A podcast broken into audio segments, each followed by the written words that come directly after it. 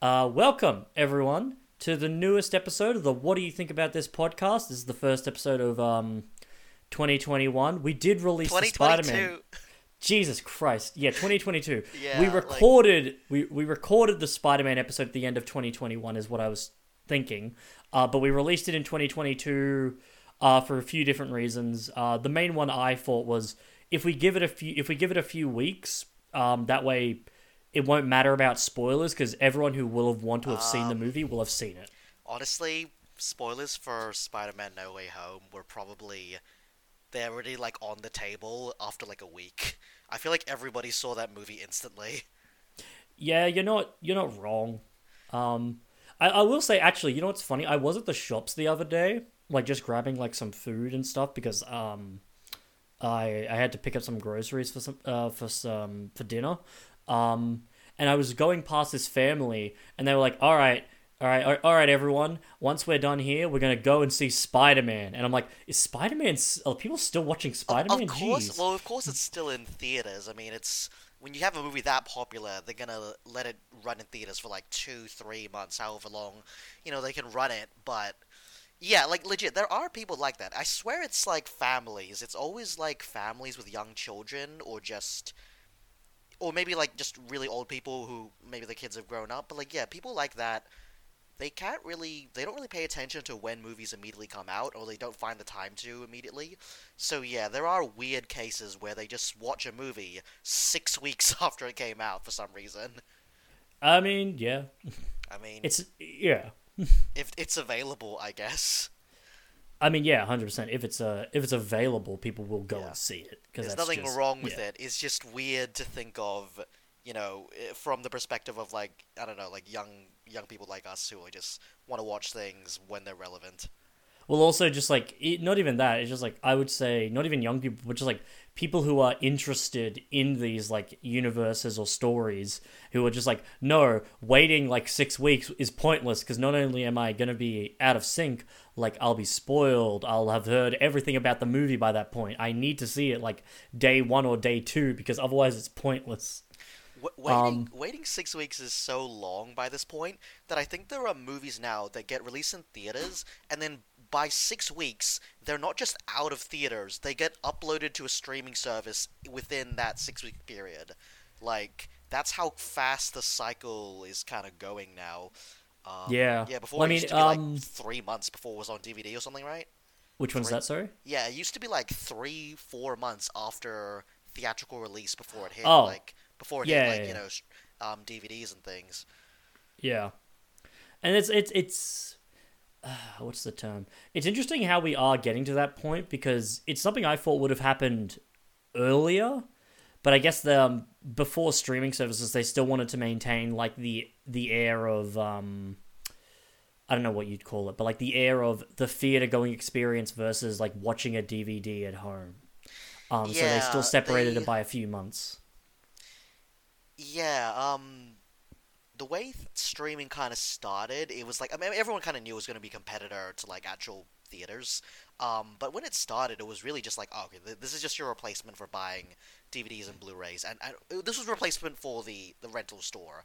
But like, Mm. because of that, it was like, oh yeah, we're not gonna have new movies. This is just the best way to watch, you know, any old movie that you might want to see. This is the easiest, most convenient, best value way to do it. And now it's like, no, this is literally arguably um, a better experience than going to the actual movies in terms of like getting you know hot, relevant new releases immediately. Um, and actually, on that note, and I think that might be how a good way to transition into the topic uh, for this episode, um, because um, Encanto got like not no no publicity when it came out in theaters, but when it hit streaming, that is hundred percent when it hit like, oh shit, have you seen Encanto? You need to see Encanto. It's free on Disney Plus. Yeah, that was a strange one. I remember watching. So, uh, I actually did watch Encanto in theaters, and watched it Mm. like uh, pretty quickly within the first. Yeah, you watched it like w- w- the fir- first week it came out. I think I might have watched it like a day after release or something like that. I usually. I, I watch most film. I try to watch most films within the first couple weeks of release, while Yeah. it's uh, relevant in theaters and stuff. Um, but yeah, I was really shocked when everyone had seen the movies, not by going to the, th- not by going to the theater, but like, oh, it's just on Disney Plus now. It literally just came out on Disney Plus. Like, I would, s- I swear it was less than a month. It was. I think. I think the movie. I'm gonna check, but I'm pretty sure the movie came out like late November, early December, and it, it dropped on Disney Plus like Christmas Day. it was like, it was Australia time? turnaround. Oh, okay. In okay in Australia, at least it released on the second of December, so it literally was in theaters for three weeks. That is yeah, that is crazy fast. It, yeah, it's like It was it was in America and other places much longer though. I think it was in America. In America, it had been around for, since late November, so it would have been in theaters for a month and a bit. But that's still kind of crazy. is still tiny when you think about it because Well, yeah, and you look at the box office, it's like shit. This could have um, used it. this could have used some extra weeks in theaters. Yeah, because like when you think about the business model, I mean, three weeks in between means that like that's how long it takes word of mouth to spread. Like if, Mm. if it's not a super hype release that gets everyone into the theaters for the first you know few weeks, if it's not a front loaded um, theatrical experience, like four to like eight you know weeks is really the amount of time it takes to really you know let the movie get released into theaters let the early adopters kind of watch it and then kind of spread the word and then watch everyone else kind of you know gradually get to watching that movie every weekend after until you know you have a nice elongated run in theaters. And this is like well the point where the um, the word of mouth has has successfully spread is exactly when it hits streaming Mm. so it is a very interesting it is an interesting business strategy um But like it's kind of sorry, killing what? theaters it's kind of killing theaters if you think about it Yes, yeah. and I think, and, and that's kind of, I think, what we might talk about this episode. Not not how is streaming killing theaters, but I guess theater and movies in 2021, and like what we thought, okay and yeah, like you, you just our favorite do, movies and stuff. you just want to do all the movies in 2021 Well, I I mean, I didn't see as much as I think you did, so I think you're going to be controlling the conversation here a bit. But Yeah, yeah, I think that's probably the best way to do this. sure so um yeah that's what, probably what that's came probably what came out like way at the start of the year? oh way at the start let me look up my list so like yeah, i'm just like gonna go bring up shit. because I will say, um, even though this was like last year was like a, it was still a, a COVID year. It was still affected by COVID here and there. Mm. Um, we still got way more movies in theaters than. Um, Well, that's yeah. That's why that's why I mentioned the beginning of the year because like well for about three or four months in Australia, we were all good going to cinemas. It, it was a thing we Yeah, just those, did. those first six months, it was like you. We kind of legit were. We're like, okay, we're all not, doing not alright. thinking, but we were acting like COVID was over.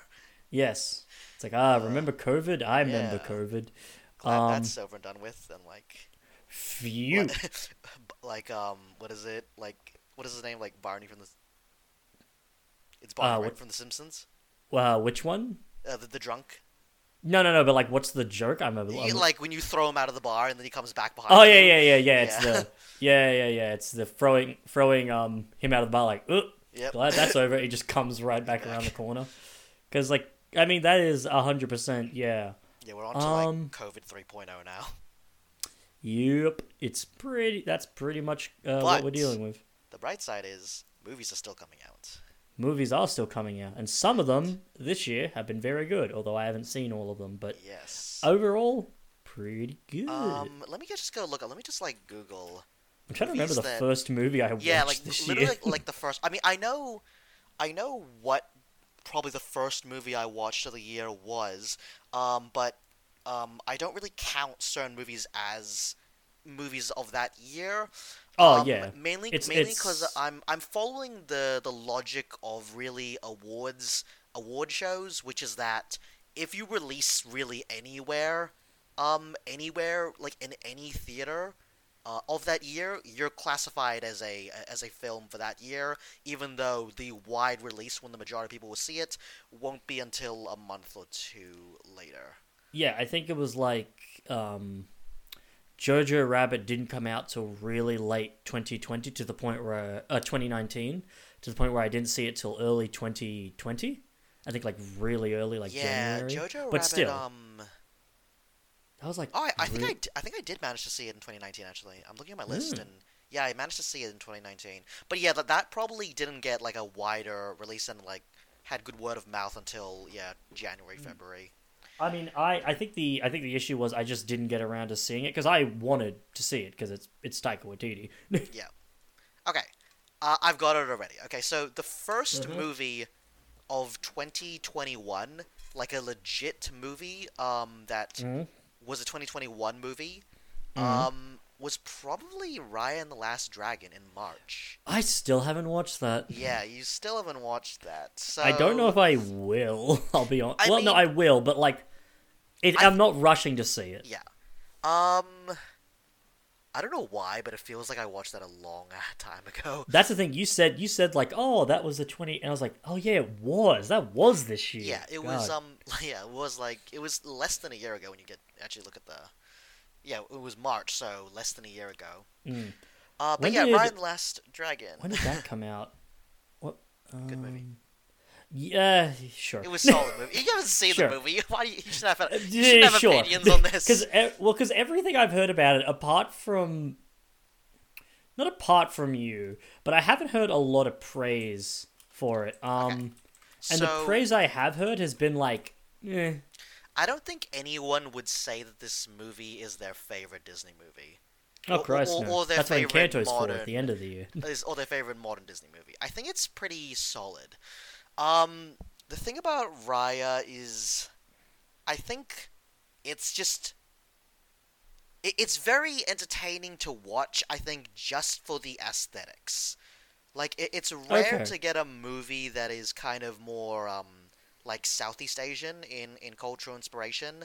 Um, you know, usually As opposed to like uh, North and West Asia, isn't it usually? Well, not really. No. I, I was I thinking. I I, was thinking the- more. I was thinking more like East Asia. So that would. Oh, sorry, be, East Asia. I'm, Yeah, so that would be like almost everything that you see of like Asian inspired media is it, it's Japanese or Chinese. Yeah, it- occasionally it's- Korean. yeah. Korea's become the big thing in the last year or two. Yeah, and th- this They- movie definitely has like character designs and like costumes um, that are distinctly Southeast Asian. I don't think the average person would be able to tell.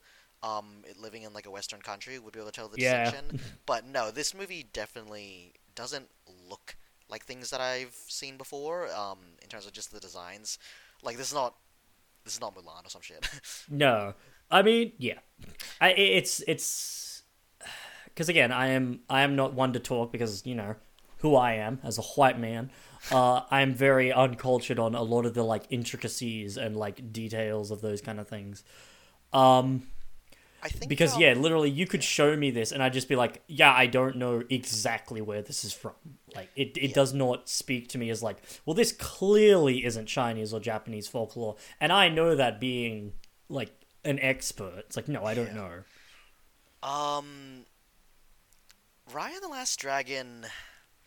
It it feels very like Saturday morning cartoonish. Cartoonish. That's what I've heard. Yeah, like it it, it there is world building, and it, it's not amazing world building, but it's not bad world building either. It, it's something that I could kind of it, it establishes this world, um, which is divided into all of these different factions, um, these regions, and they all have like really interesting designs, and they are you kind of you kind of get the sense that they have some distinct customs, and that like um, th- th- there's real kind of history there that you feel like could be explored more in tie-in material. Mm. Um, everything just looks very kind of visually distinct.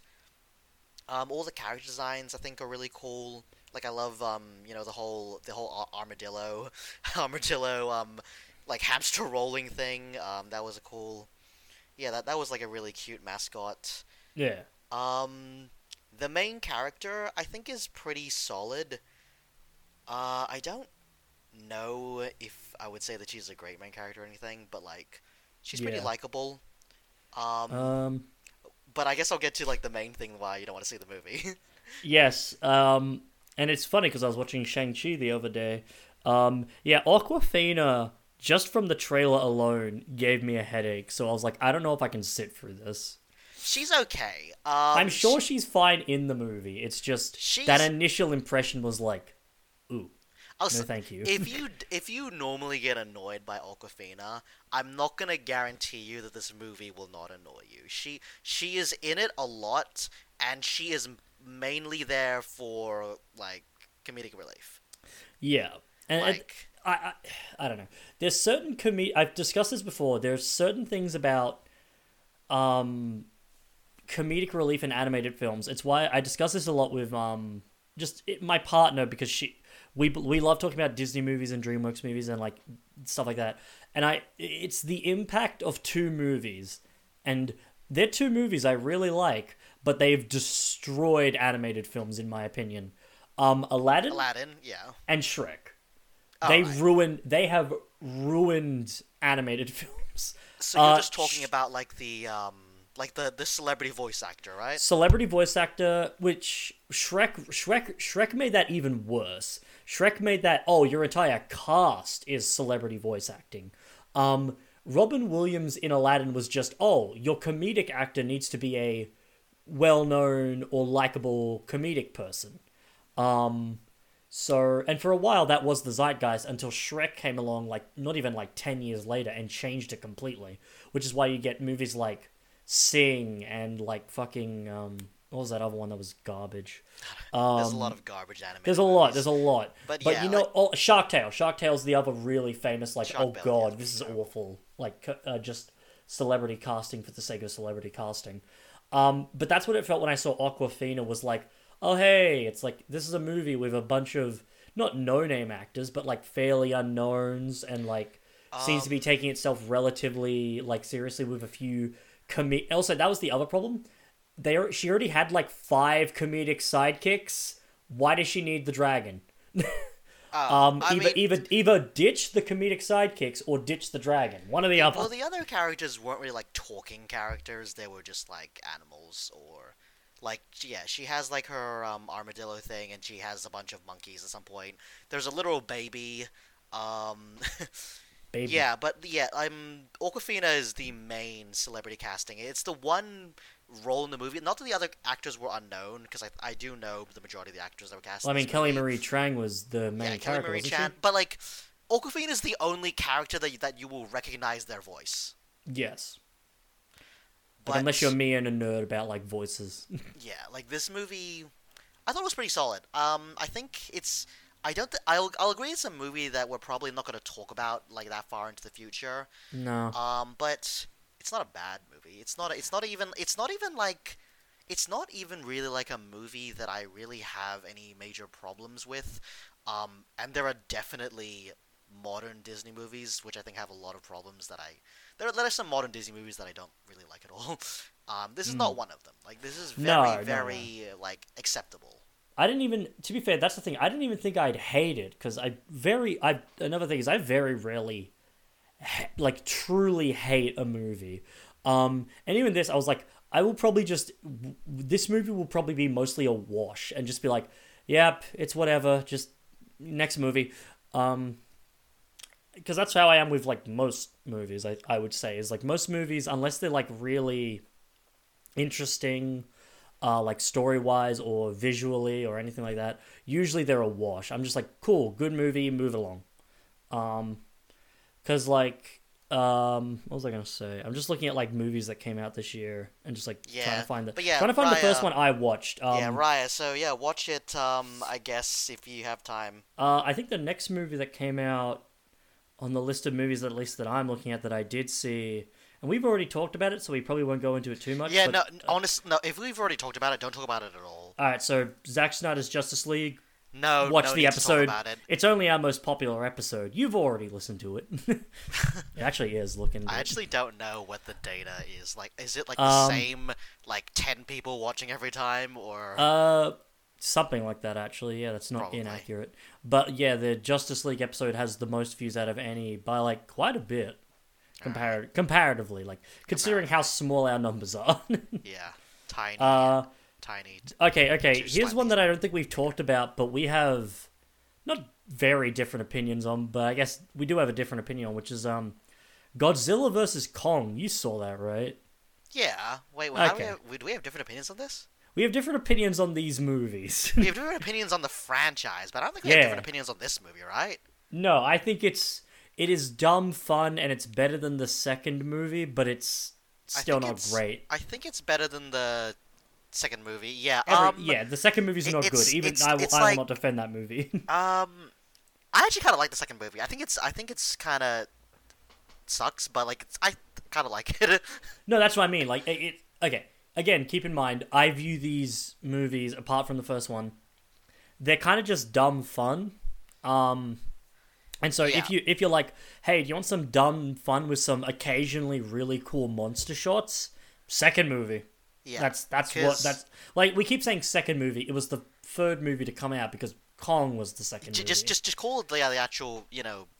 Just What's it called? Title. King- Uh, King of the Monsters. Monsters? King of the Monsters. Yeah, that's that's it. yeah. Um, because it, I think King of the Monsters just had the coolest designs. It just had the coolest monsters in it. You know, it Hmm. had, you know, Mothra. It had King Ghidorah. Um, it had um, was it like Rodan? Rodan. Rodan. Yeah, like and a few others that are like, it, yeah, you know, it delivered what I wanted to see visually. Um, they looked cool as fuck. I mean, it's just it the human characters were the worst. Yeah, they probably had the worst human characters overall.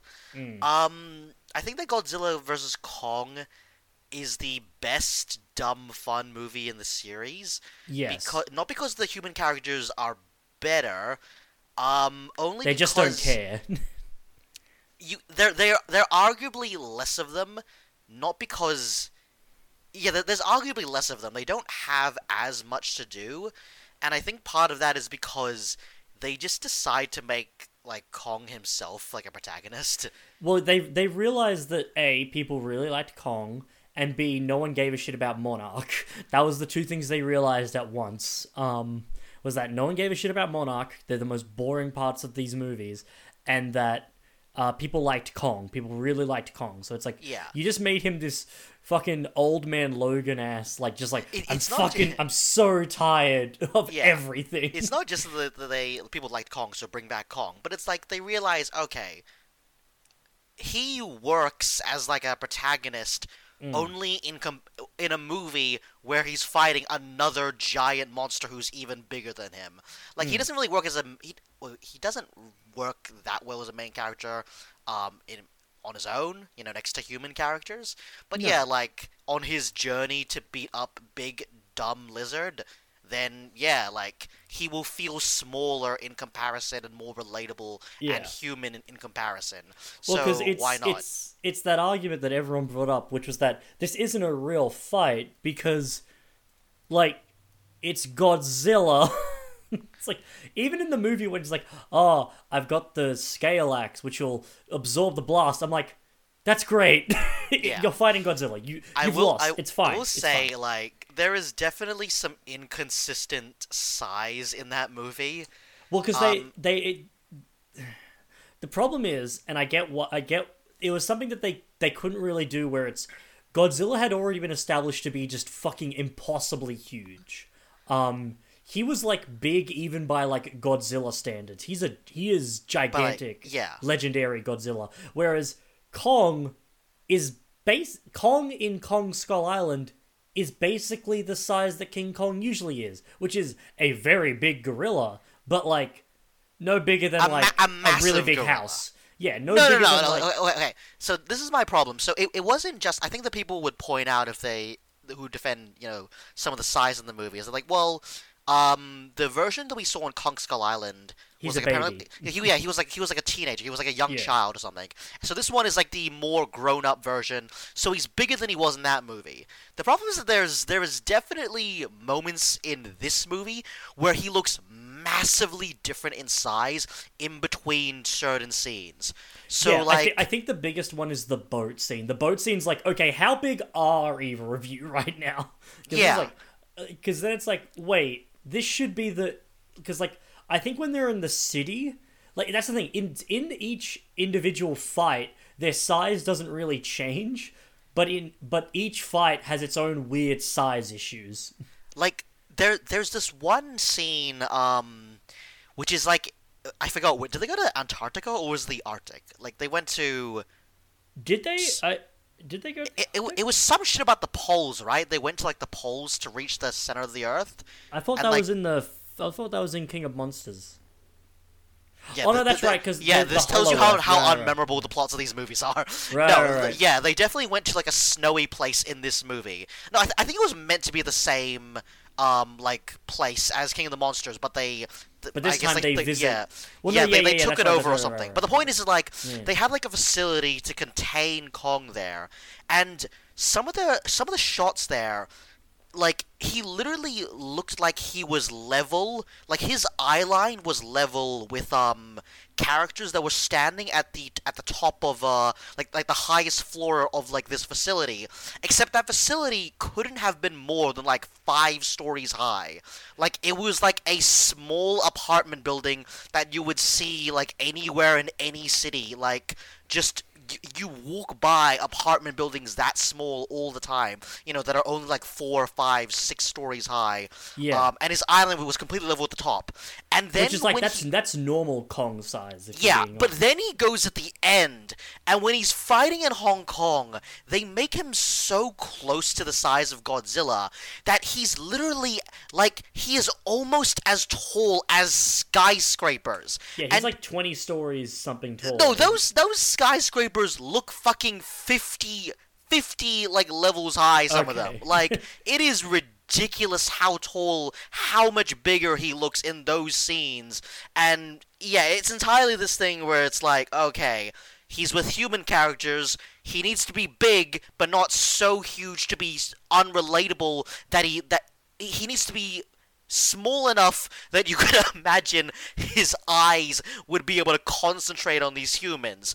But in this other scene, he needs to be so big that he realistically will not get manhandled that easily by Godzilla. But he still gets manhandled, but like he does. it, it would be like stomping on like a puppy if it, they portrayed him as like his regular size yeah, it would in be, those scenes with y- y- Godzilla. You just it essentially would be either a puppy or like essentially a full grown adult kicking a child. It's Yeah, like, this like- this is not a equal standing. There, yeah, there Um, was definitely some inconsistent sizing.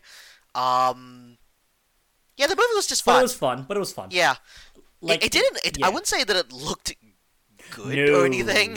It's, it wasn't like it might be the worst looking out of them, which is sad to say. yeah, um, like like visually speaking, it's not a very interesting movie. It just has lots of dumb, fun things that you want to see. And then you just Hmm. Yeah. kind of like yeah, like I mean, this is not the the greatest special effects. This is not, you know, Which is sense- weird because this is the Yeah. fourth movie in. You'd think they'd be good by now. or they Yeah, they would I- be I or you'd think they'd be better than the ones that preceded them because like okay, even in uh, King of Monsters looks pretty good, but I still don't think anything's looked as good as 2014.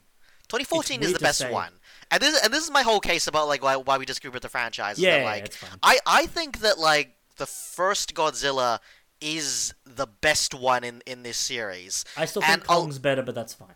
Yeah, uh, Kong is also really good. I like Kong Skull Island, but I just think that Godzilla, for one thing, I think it's the most memorable out, out of the movies. There's a lot I remember about that movie. Hmm. A lot of it comes down to just how good they nailed the sense of scale of this monster. I'll give you of the- that. Yeah. yeah, a, a lot of these movies, ever since they revealed Godzilla by the end of Godzilla 1, it's like, okay, you've seen the big monster, so we can just show the big monster, and we can show him all the time, but you lose that sense of, like, like that magic, that awe, that you, like, Like, how that you feel when you, like, the first time you see Godzilla in Godzilla 2014, like it is incredible. Like it, like they do this really amazing shot where it's it's it's, it's an airport, right? So they're in like the terminal, and like the terminal is like not that high. Like so, um, it's it's not like you know multiple stories or anything, but everyone's kind of watching and like they can see only so high as like the the window goes. And you're literally just looking at the equivalent of the toe of Godzilla, just like just stamping his foot and just that alone just looks enormous. And then hmm. you do that panning shot where it just, just slowly rises up and it just goes higher and higher and higher until you finally see like the full body and you know, okay, this guy is enormous. This guy is 20, 30, 50 stories. Like who, who knows how many stories high he looks, but and it's it's enormous, and like he d- derails a train, like his um not not he doesn't derail, but the but the Mutos do, like they Hmm. just, just they just fuck up this entire train, and like you can't see. Like you can never see the entirety of the monster in relation to humans. No. Like, Like, like, you think the- have the to go closest- wide to see it. yeah, the closest you get, and even then, it's not. It's like they're not that close, but it's like the aerial troopers dropping down, and like you, the flares like slightly lighting up the body.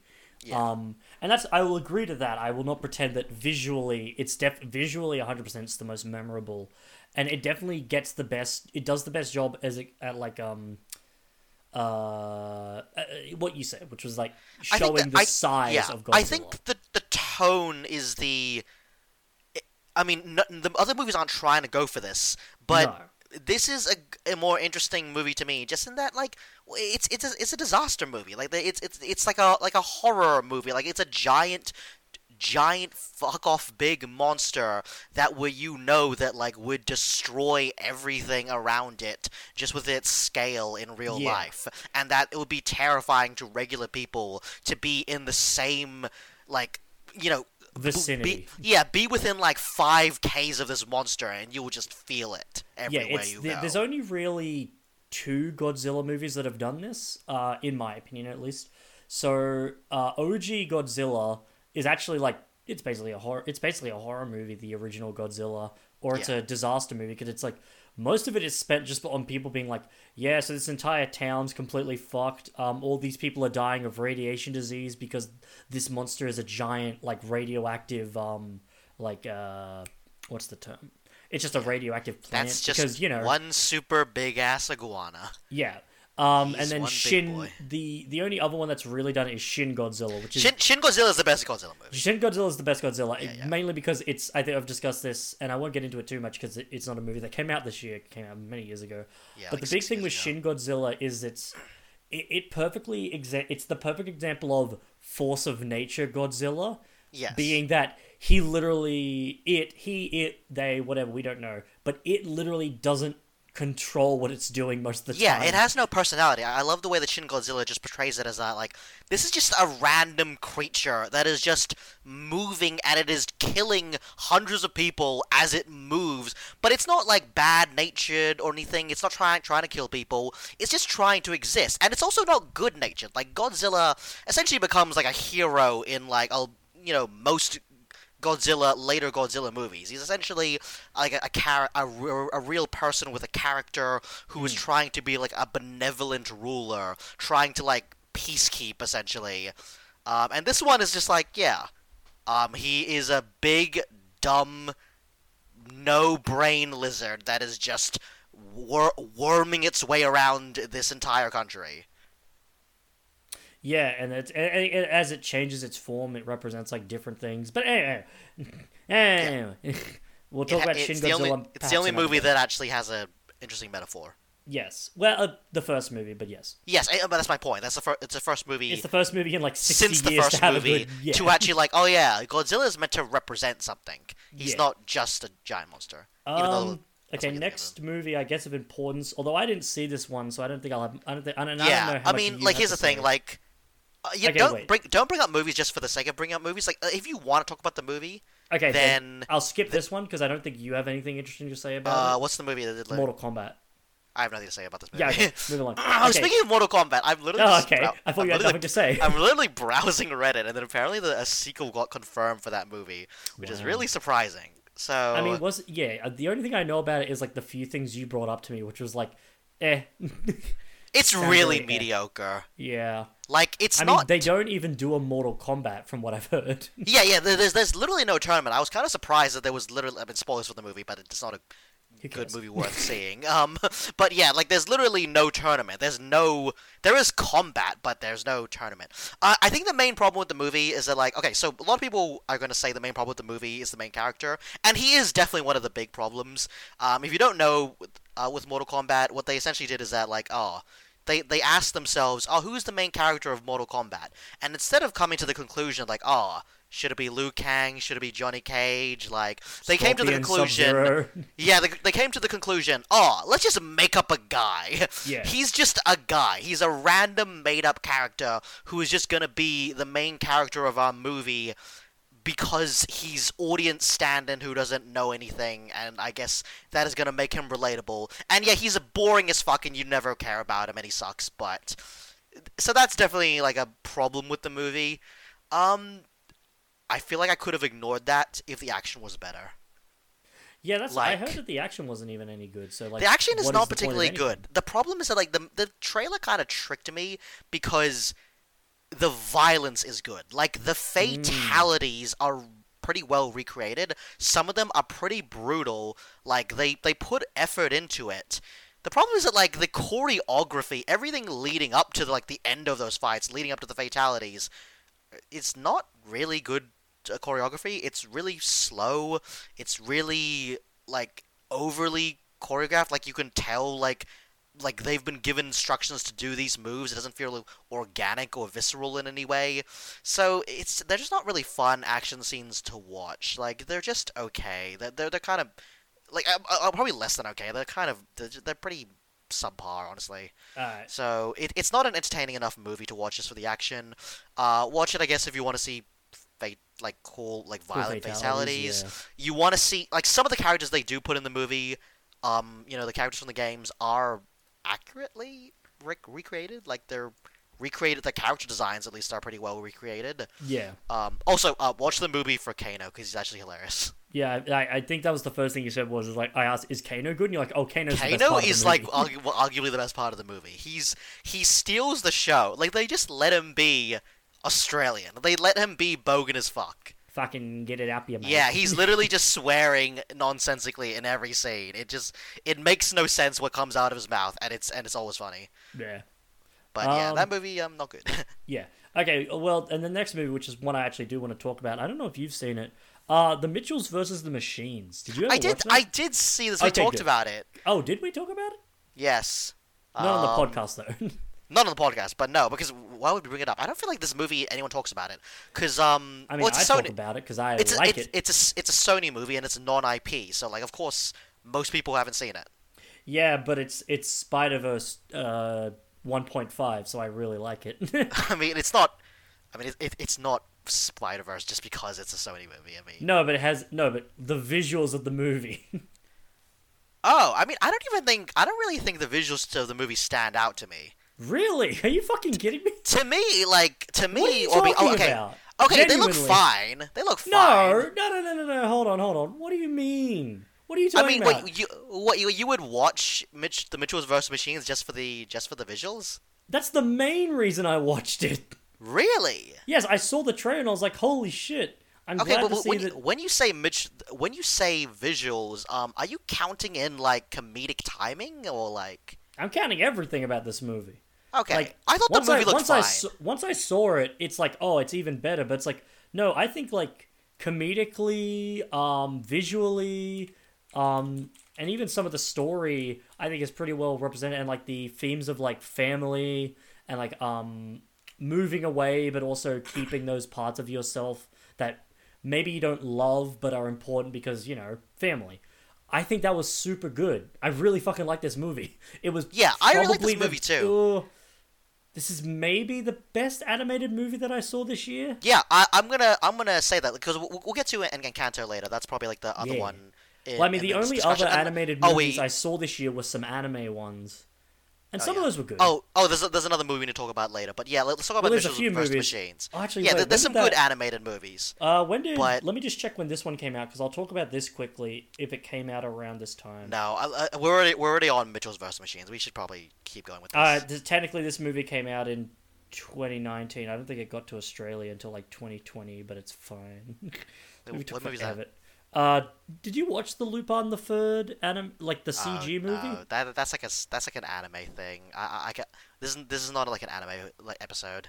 No, I know, So- but no, but, But yeah, I haven't seen is it either. movie- it is a movie I think I saw in 2021. Yes, I'll say this. Like, um, I'm treating like anime as like separate in this discussion. So like, if there's a good anime I, I saw last year, I'm not gonna talk about it because like I feel like you can make a whole episode just about talking about, you know, good anime that you've seen that we've seen. Yeah, I mean, I didn't watch a lot this year, so I didn't Well, watch a mean, lot I- either, but like I feel like it should be a separate discussion. Ah, fine, fine, fine, fine, fine. There's only all right. So I guess what's the next movie? I guess to talk about. Well, that we- that we haven't the already of. Machines is really fucking good. Like, All right. so well, I guess we'll keep talking about it. yeah, because like what I what I wanted to say is that um, it, it has a lot of things that I usually don't like in movies. Like I, I feel like this movie on its surface is not something that I would like because Hmm. like it's a story you've seen a million times. I mean, it's like the you know the curmudgeony or like you know the dad who's really old school and doesn't relate to his kids, and then you know they're on a road trip where the kids or mainly like the daughter doesn't want to be on the road trip, and they learn they bond over the road trip and they learn the you know, like the importance of family, and they learn to rebuild their connection, and they learn to trust each other, and like it has all these fucking cliches that I've seen in a million movies. But like, I just feel like it was just really well done here. Yes. Um, like they kind of acknowledge the fact that like, okay, yeah, this dad is, like, he's lame and curmudgeony and cringy, and the, like a lot of the lessons that he's giving, he kind of needs to reassess his idea of what it means to be a dad and how young people should act and whether you know what kind of lessons they should be learning from their parents and I think the the vocal performances are super good. Like I forgot this was Danny McBride. yes. I I j- like when the credits came up and it was like, oh, Danny McBride. I'm like, really? Yeah, he just dis- he disappeared into this performance. Like I just couldn't. I, I mean, I can I can hear it now that I listen to it, but like I can't. It doesn't actively stick out to me. Oh, oh God, it's Danny McBride. Hmm. Like I know. I just I cannot tell who it was by watching the movie until Hmm. the credits. Yeah, and Ma- Maya Rudolph. Well, yeah, it's Maya Rudolph. I, I can hear it. Yeah, Maya my very word if you can hear her voice. voice, but she was also really good. But she was really good. She was very. She had some of like the better comedic moments in the movie, um, because of her character just like this poor mom just being like, "Oh, my family's a nightmare." Yeah, Like, but I think uh, this movie was just really, really funny. yes. Uh, I like it wasn't one of the funniest movies I've ever seen or anything, but it was probably the funniest animated movie I've seen in several years. Like, I mean, the last because- the last funniest one was probably Spider Verse. I think Spider Verse is very. I think this is, I think this is, I think this is funnier. This than is funnier than Spider-Verse. Spider-Verse, I really like than Spider-Verse. Spider-Verse. Spider-Verse is pretty funny, but yeah, this is funnier because like I feel oh, like infinitely. a lot of animated movies are just not trying to be funny anymore. If you know what I mean. Well, again, it's a lot of like, "Ew, Eddie Like- Murphy is a dragon. You know. I mean, Yeah, no, but th- there's that element. But it's like a lot of animated movies. I feel like are trying to go with this approach where they try to cover all of their bases of what an animated um, family movie should be. So like they they throw in action, they throw in heartfelt, emotional moments. They try to make the movie you know have a good message. They tr- and they and they try to throw in comedy with that. They they wanted to keep it light and keep it funny, and they never go too far in any direction. Hmm. And this movie has emotional moments, and it technically has has has has action. Has, but like, this is the first movie. I've- action scenes. I think. yeah, but this is the movie that I felt more than any other in a long time that was really trying, actually was writing jokes. I mean, yeah. Sorry, keep going. Yeah, they were writing jokes to be funny and not writing jokes to like set the tone of the movie. Yeah. Not writing jokes to like to keep it like ah ha ha we gotta keep the kids kind of engaged for a second. Oh maybe the movie's getting too heavy. Maybe it's getting too boring at this point. Throw in a joke, make the kids like giggle for like five seconds. and tell a It- slightly adult joke to make the parents go, "Ah, this movie gets yeah, me." it, it- it's like I feel like a lot of movies are just throwing in jokes to keep like this sense of levity throughout the entire runtime, and I, I feel like Marvel movies are also also kind of doing that. But well, yeah, I, like, I've discussed where it's like why I think notoriously, for example, one of my favorite Marvel movies is Guardians of the Galaxy Two. The scene where they all pose and then Mantis gets hit, and then Drax is like, "Mantis, watch out!" It's like I think that's one of the worst jokes in like the okay. I thought that was kind of funny. No, because I was like, what is the, like? Because the tone is so weird at that point. it, 'cause it, it's it like, is it is trying to we break. only because of only because of everything that's happened at that point in the movie where it's like okay i first of all I think the problem is I don't even like the bit where it's like, oh, the ac- the epic action pose a la Avengers. I'm like, that's fine, whatever. And then the joke is like, that's also that's fine, whatever. So as a result, I'm just like, eh, I don't like this. It's like Yeah, I, I could if you let, let me put it this way: if you removed that entire thing, nothing of value is lost. I think I know. genuinely, it's like you could take out that whole that whole like 10 second section, and it's like nothing Yeah, of value. It, wouldn't lost. matter. Yeah. Um, Mitchell's vs. Machines. Mitchell vs. Machines genuinely. Yeah. Well, I think what really sums it up is, while yes, I laughed at some movie when I laughed at some movies this year, some harder than others. I think I genuinely had to pause the movie at one point while watching this with uh, my fiance, um, because she I don't think she had seen it and I hadn't either, and so we were just like watching it to be like, oh, apparently people say this is good, let's give it a watch. I think it. Yeah, no, I know which scene it is. It's the scene with the Roombas going down the escalator. Oh yeah. It like the whole I, the whole shopping that mall was was like, hilarious. I, I saw, like I was like, oh, these Roombas are doing something. It's like, oh, I wonder what they'll do. It's like, are they just gonna nudge into their knees or something? Because like, what are Roombas gonna do? It's like, and they just fall down the fall down the escalators, and all they're saying is like, ow, ow, ow, Yeah. ow. It's like they're not. It's like, oh fuck, that's funny. Because like I had to pause it and like genuinely just like breathe because like I was dying of laughter. That is a because I good saw- I was like, yeah. oh, that's funny. Um, but yeah, no, good movie. If you haven't seen it, it's on Netflix. Just go watch it. It's really fucking good. yeah. Um, Legit Now, what's the next like good movie of the year? good movie. Oh, not even good movie, just movie. Because like, I don't even know what the next one I saw was. I 'Cause I think I I, didn't- know. Yeah, I'm gonna keep. I'm gonna do the old scroll through the movie list. Um, didn't watch it, although that'd be funny to talk about at some point. I Which guess. Which one? Uh Cruella. I did not see it. I, I kind of want to watch it. I watched the I've heard- opening scene on Twitter just Yeah, because yeah. It, it was so funny. I, I've seen the shit post and I've seen the jokes about it. It's like, and at one, po- so at some point I will watch it for like probably like you know a drunk viewing, a la like Dragon Ball Evolution or like uh Tommy Wiseau's The Room. I'll do like a drunk watch with friends, being like, "Isn't this movie a fucking mess?" Uh, but I do not think I'll watch it like a by myself, b sober, because no, I don't feel like doing that. Yeah, because Um, we like um, we don't like these Disney remake movies. I fucking hate them. Yeah, uh, they, like- they are. Well, they're not. Here's the thing: I can't call them the worst movies ever made because, on a technical level, they aren't failures. There are they're, movies that they're that- competent enough. yeah. but in terms of pure entertainment value and creativity and like enjoyment, they are some of my least favorite movies ever made. They they are creatively bankrupt in every Yeah. way. Uh, Beauty and the Beast, famously, I have not been able to sit through for more than like 10 minutes at a time before just being like, I can't watch this, I'm getting a headache from just how much I hate everything about this movie. Uh, and The Lion King was maybe the most boring thing I ever watched because it's like, this is just the original movie, but with really photorealistic animals, and I guess that's supposed to be interesting, even though it's the most boring thing ever. Yeah. Uh, it had one funny scene, which was spoiled to me by Twitter, but it's, it was still funny when I saw it. Oh. Long what- live. Oh yeah! king. Oh my god, the fate, the slap. And then and then like Mufasa, eh, as he falls, and Kid Simba's like, no. it's a lot of not acting in that scene. Yeah. Famously not acting in that scene. Um. Uh. Okay. Here. uh, How many of these are just going to be like animated movies? Because there was a there was a few good animated movies this There year. were quite a few, yeah.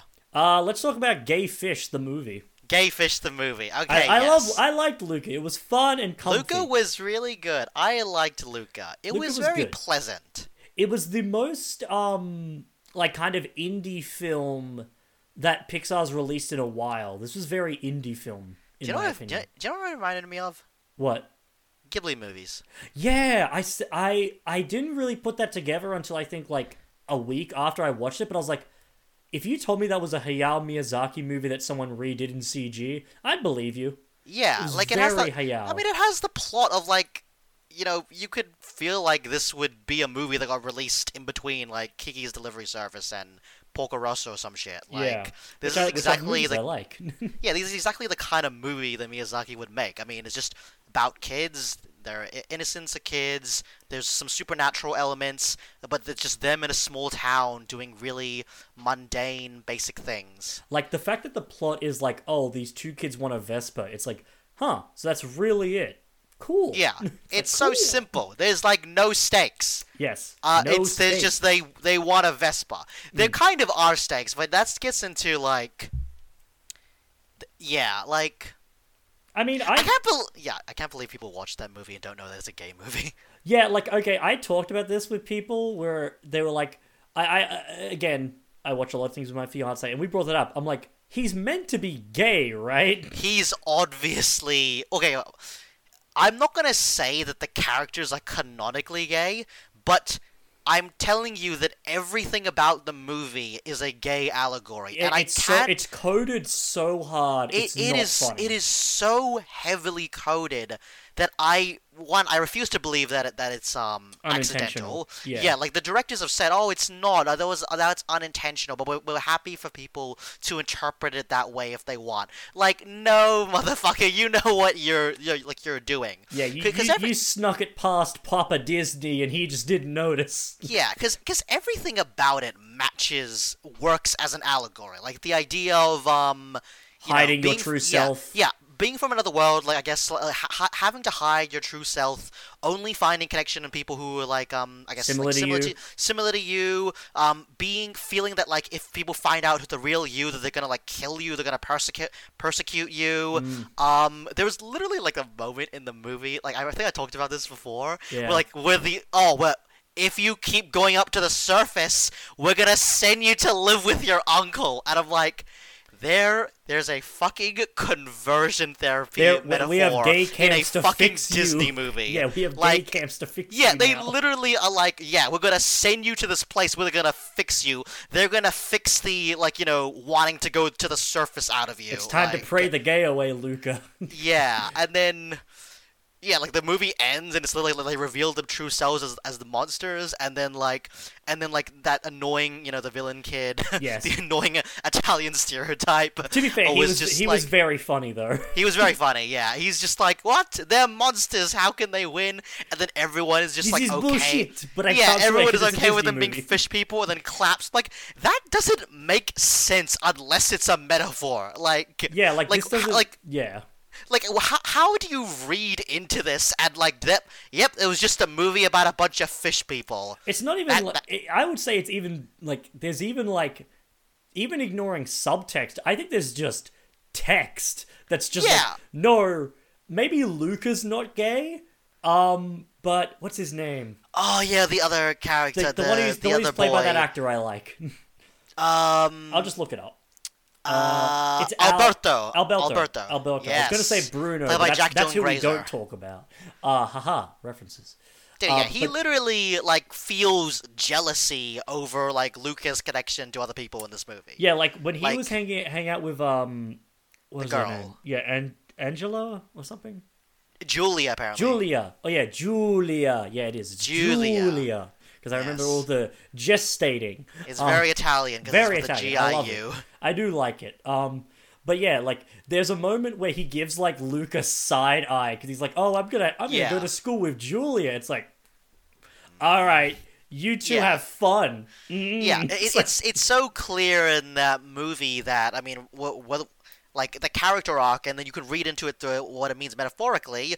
Um, the character is very clearly has abandonment issues and Yes. feels like this is Luca's the only person who can connect with him, and so if Luca makes other friends and they connect with other people, that he'll be left alone, that he'll you know be left behind, and no one will will ever want to hang out with him. No one will want to you know be his friend and be his connection because well he's he's did his parents abandon him? Like, what was the, we don't know what was about the backstory? mom. We don't know about mom. 100. percent His dad just abandoned him. Yeah, like, and there was like that was such a like It's such a It was great such a- moment. it was clearly like a metaphor for But, like, like, yeah. being being kicked out for by your parents for being gay. Like, come on, like.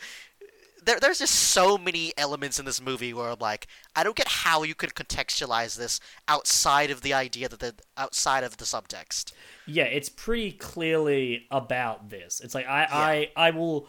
I don't want to hear arguments about like, like yeah, because it's like no, there's just so much um Yeah. e- evidence in the movie that that is what it's about. Yeah.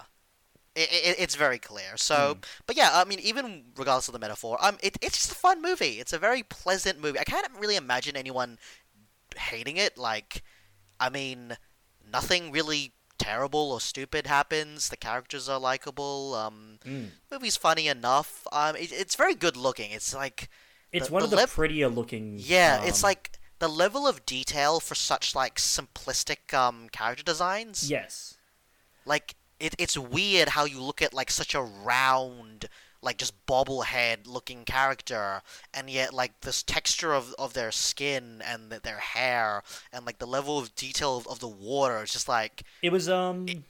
You know what it like was?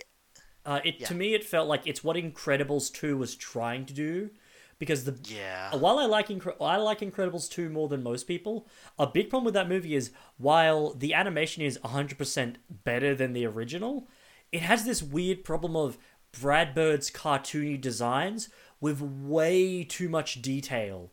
Like there's the skin should not be that realistic on that cartoony design. It needs to be pulled back a bit.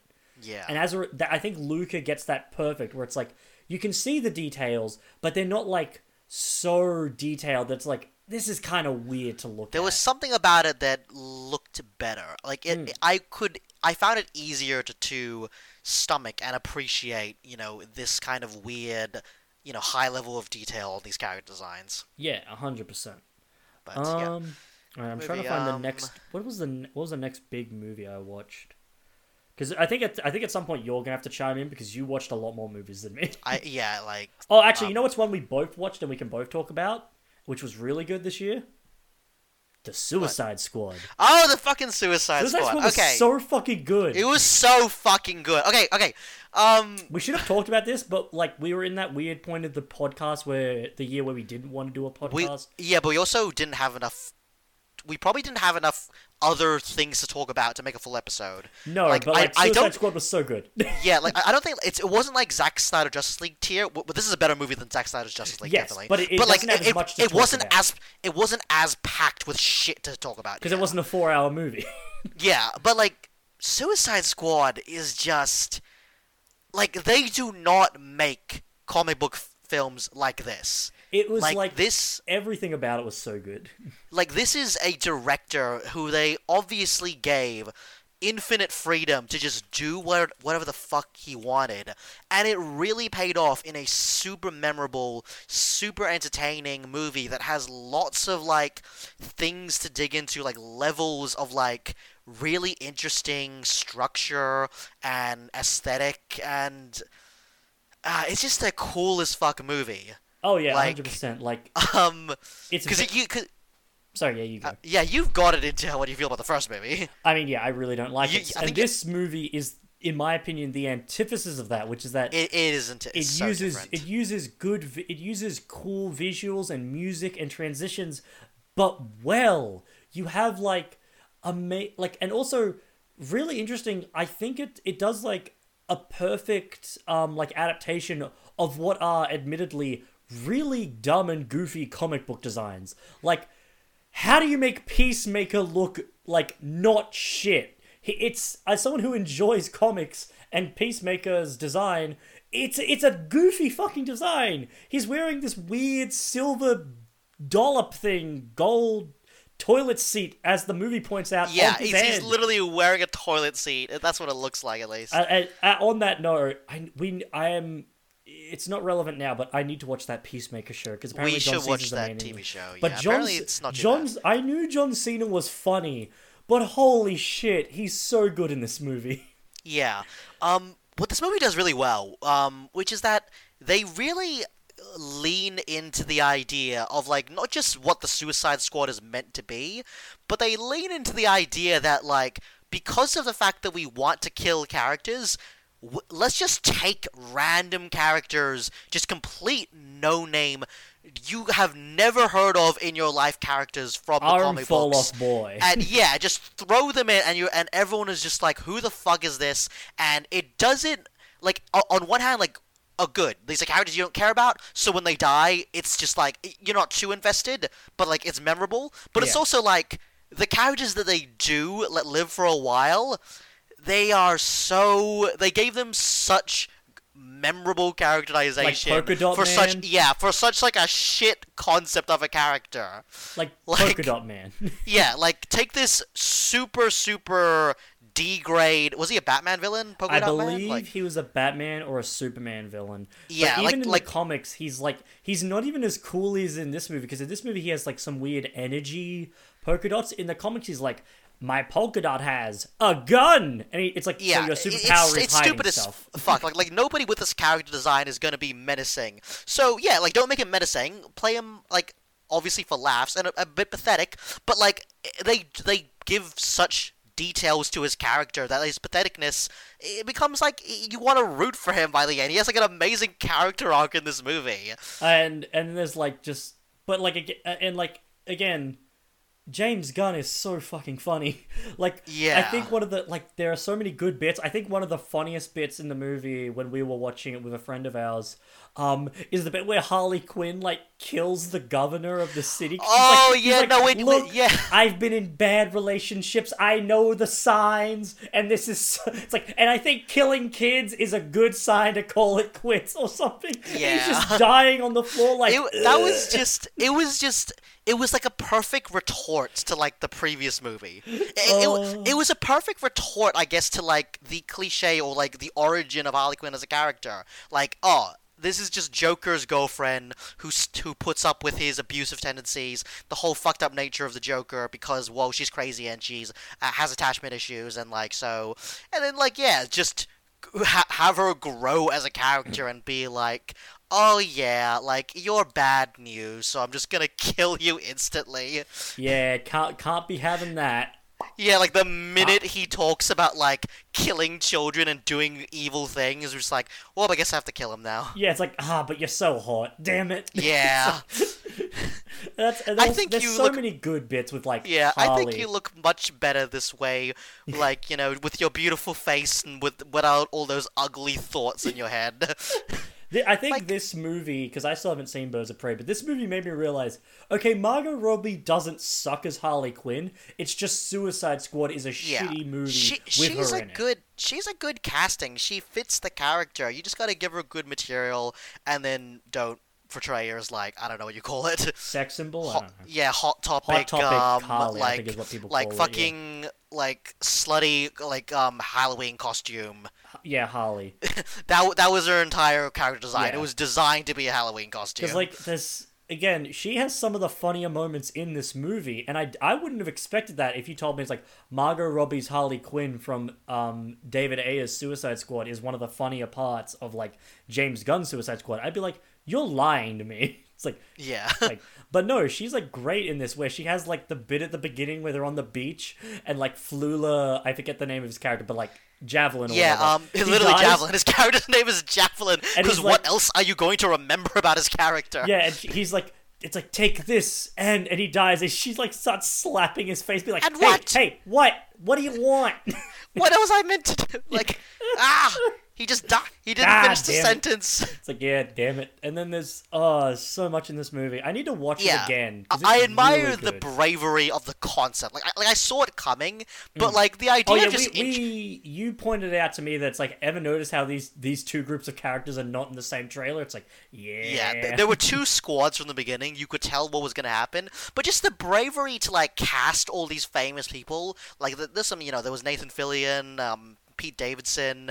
They brought back Boomerang to put in that squad as well. Uh, um, Michael like, yeah, Rooker, he's becoming yeah, he's not, Michael like, Rooker huge, from like, the Guardians movies, of course. Yeah. Like yeah, so like, like bringing these characters and like uh, you put them in these costumes and you advertise them everywhere. Like they got advertised as like as like members of the squad, and then it was just like, oh yeah, they're here to die in the first ten minutes in like a the most bloody, just chaotic Oh way. yeah, like I think I think it was where like Pete Davidson's head just got shot off. I was like, oh I, oh my god, when they shot him in the face and his face just literally came off. There was just a crater in this man's head. yeah, it's like there That there, was there like, was well- there was his face. It is gone now.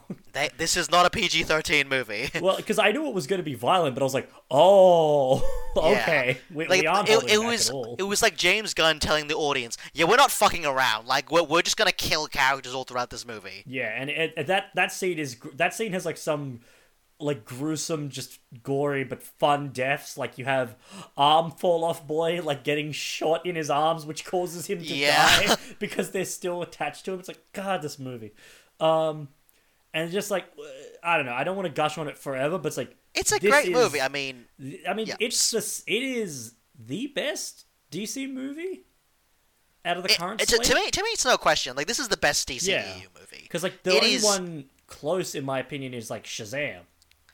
Shazam, I think, is also really good, but I think this is better. Oh, like this this, is- well, this is, like, just yeah. Stylistically so cool. There are so many like memorable, fun characters who give really good performances. Um, the script is just really entertaining. It's just really well paced. It's I love the like, yeah, the structure of the movie. I, I love like the aesthetics. Like you know how they didn't quite go for the Guardians thing where everything is so retro. Like they kind of just Well, it was made very this. Vietnam, wasn't it? Yeah, That it, was- wa- it was a it was like a Vietnam War movie with like very comic book aesthetics. Yeah, and, and I think that's the biggest thing is this is probably the most.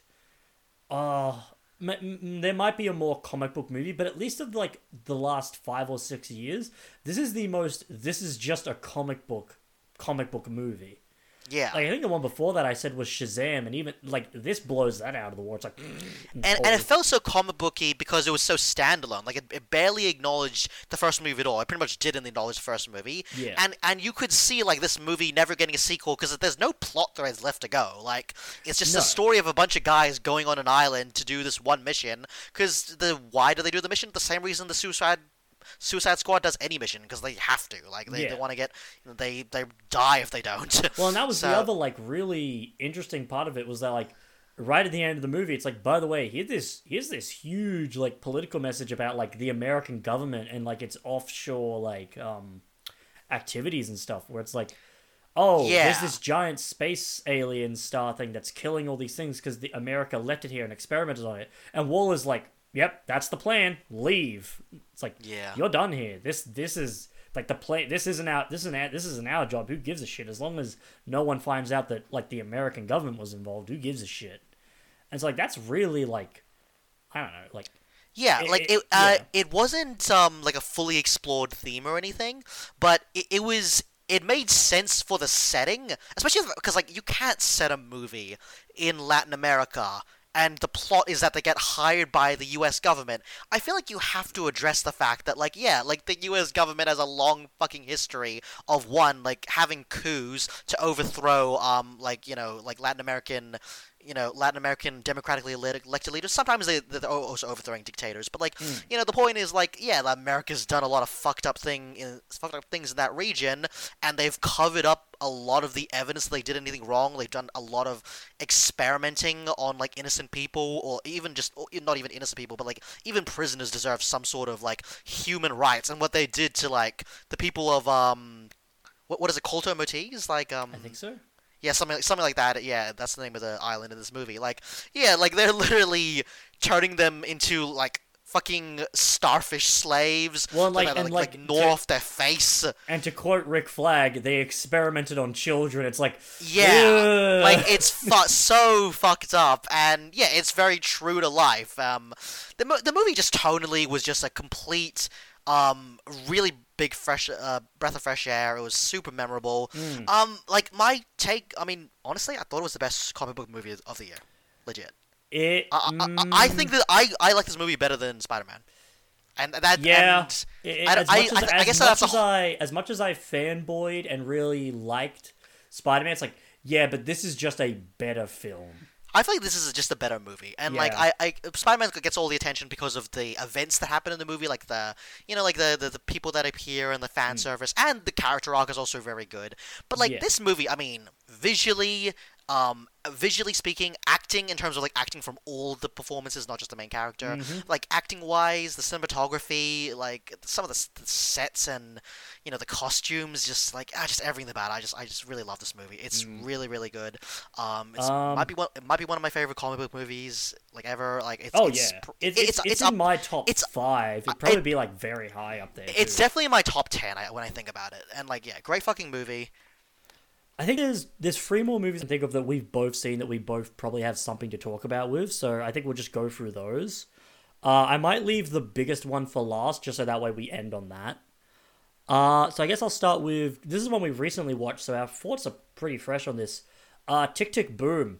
Uh, we watched that, and that's a 2021 movie. Yes. Yeah, Uh, yeah. We- uh, that's on Netflix. that was good movie. that was a good movie. It was a.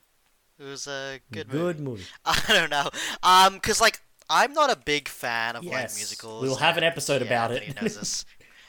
Anthony knows this pretty well. I mean, I cannot talk for an entire episode We will on musicals. we will talk for half an I- I don't episode about an- how you don't like musicals. I don't have an, an I don't have enough to say. Um, I'll force you to yeah, watch this is an musicals, then we'll story. then we'll talk about it. Yeah, it's an interesting story because it, it is like um it is kind of like a meta, not really a meta movie, but it's a musical about a guy who made about you know the creator of an actual musical, the creator of like several musicals. Uh, um, Jonathan. the, he's the creator of exactly three musicals, as far as I'm aware.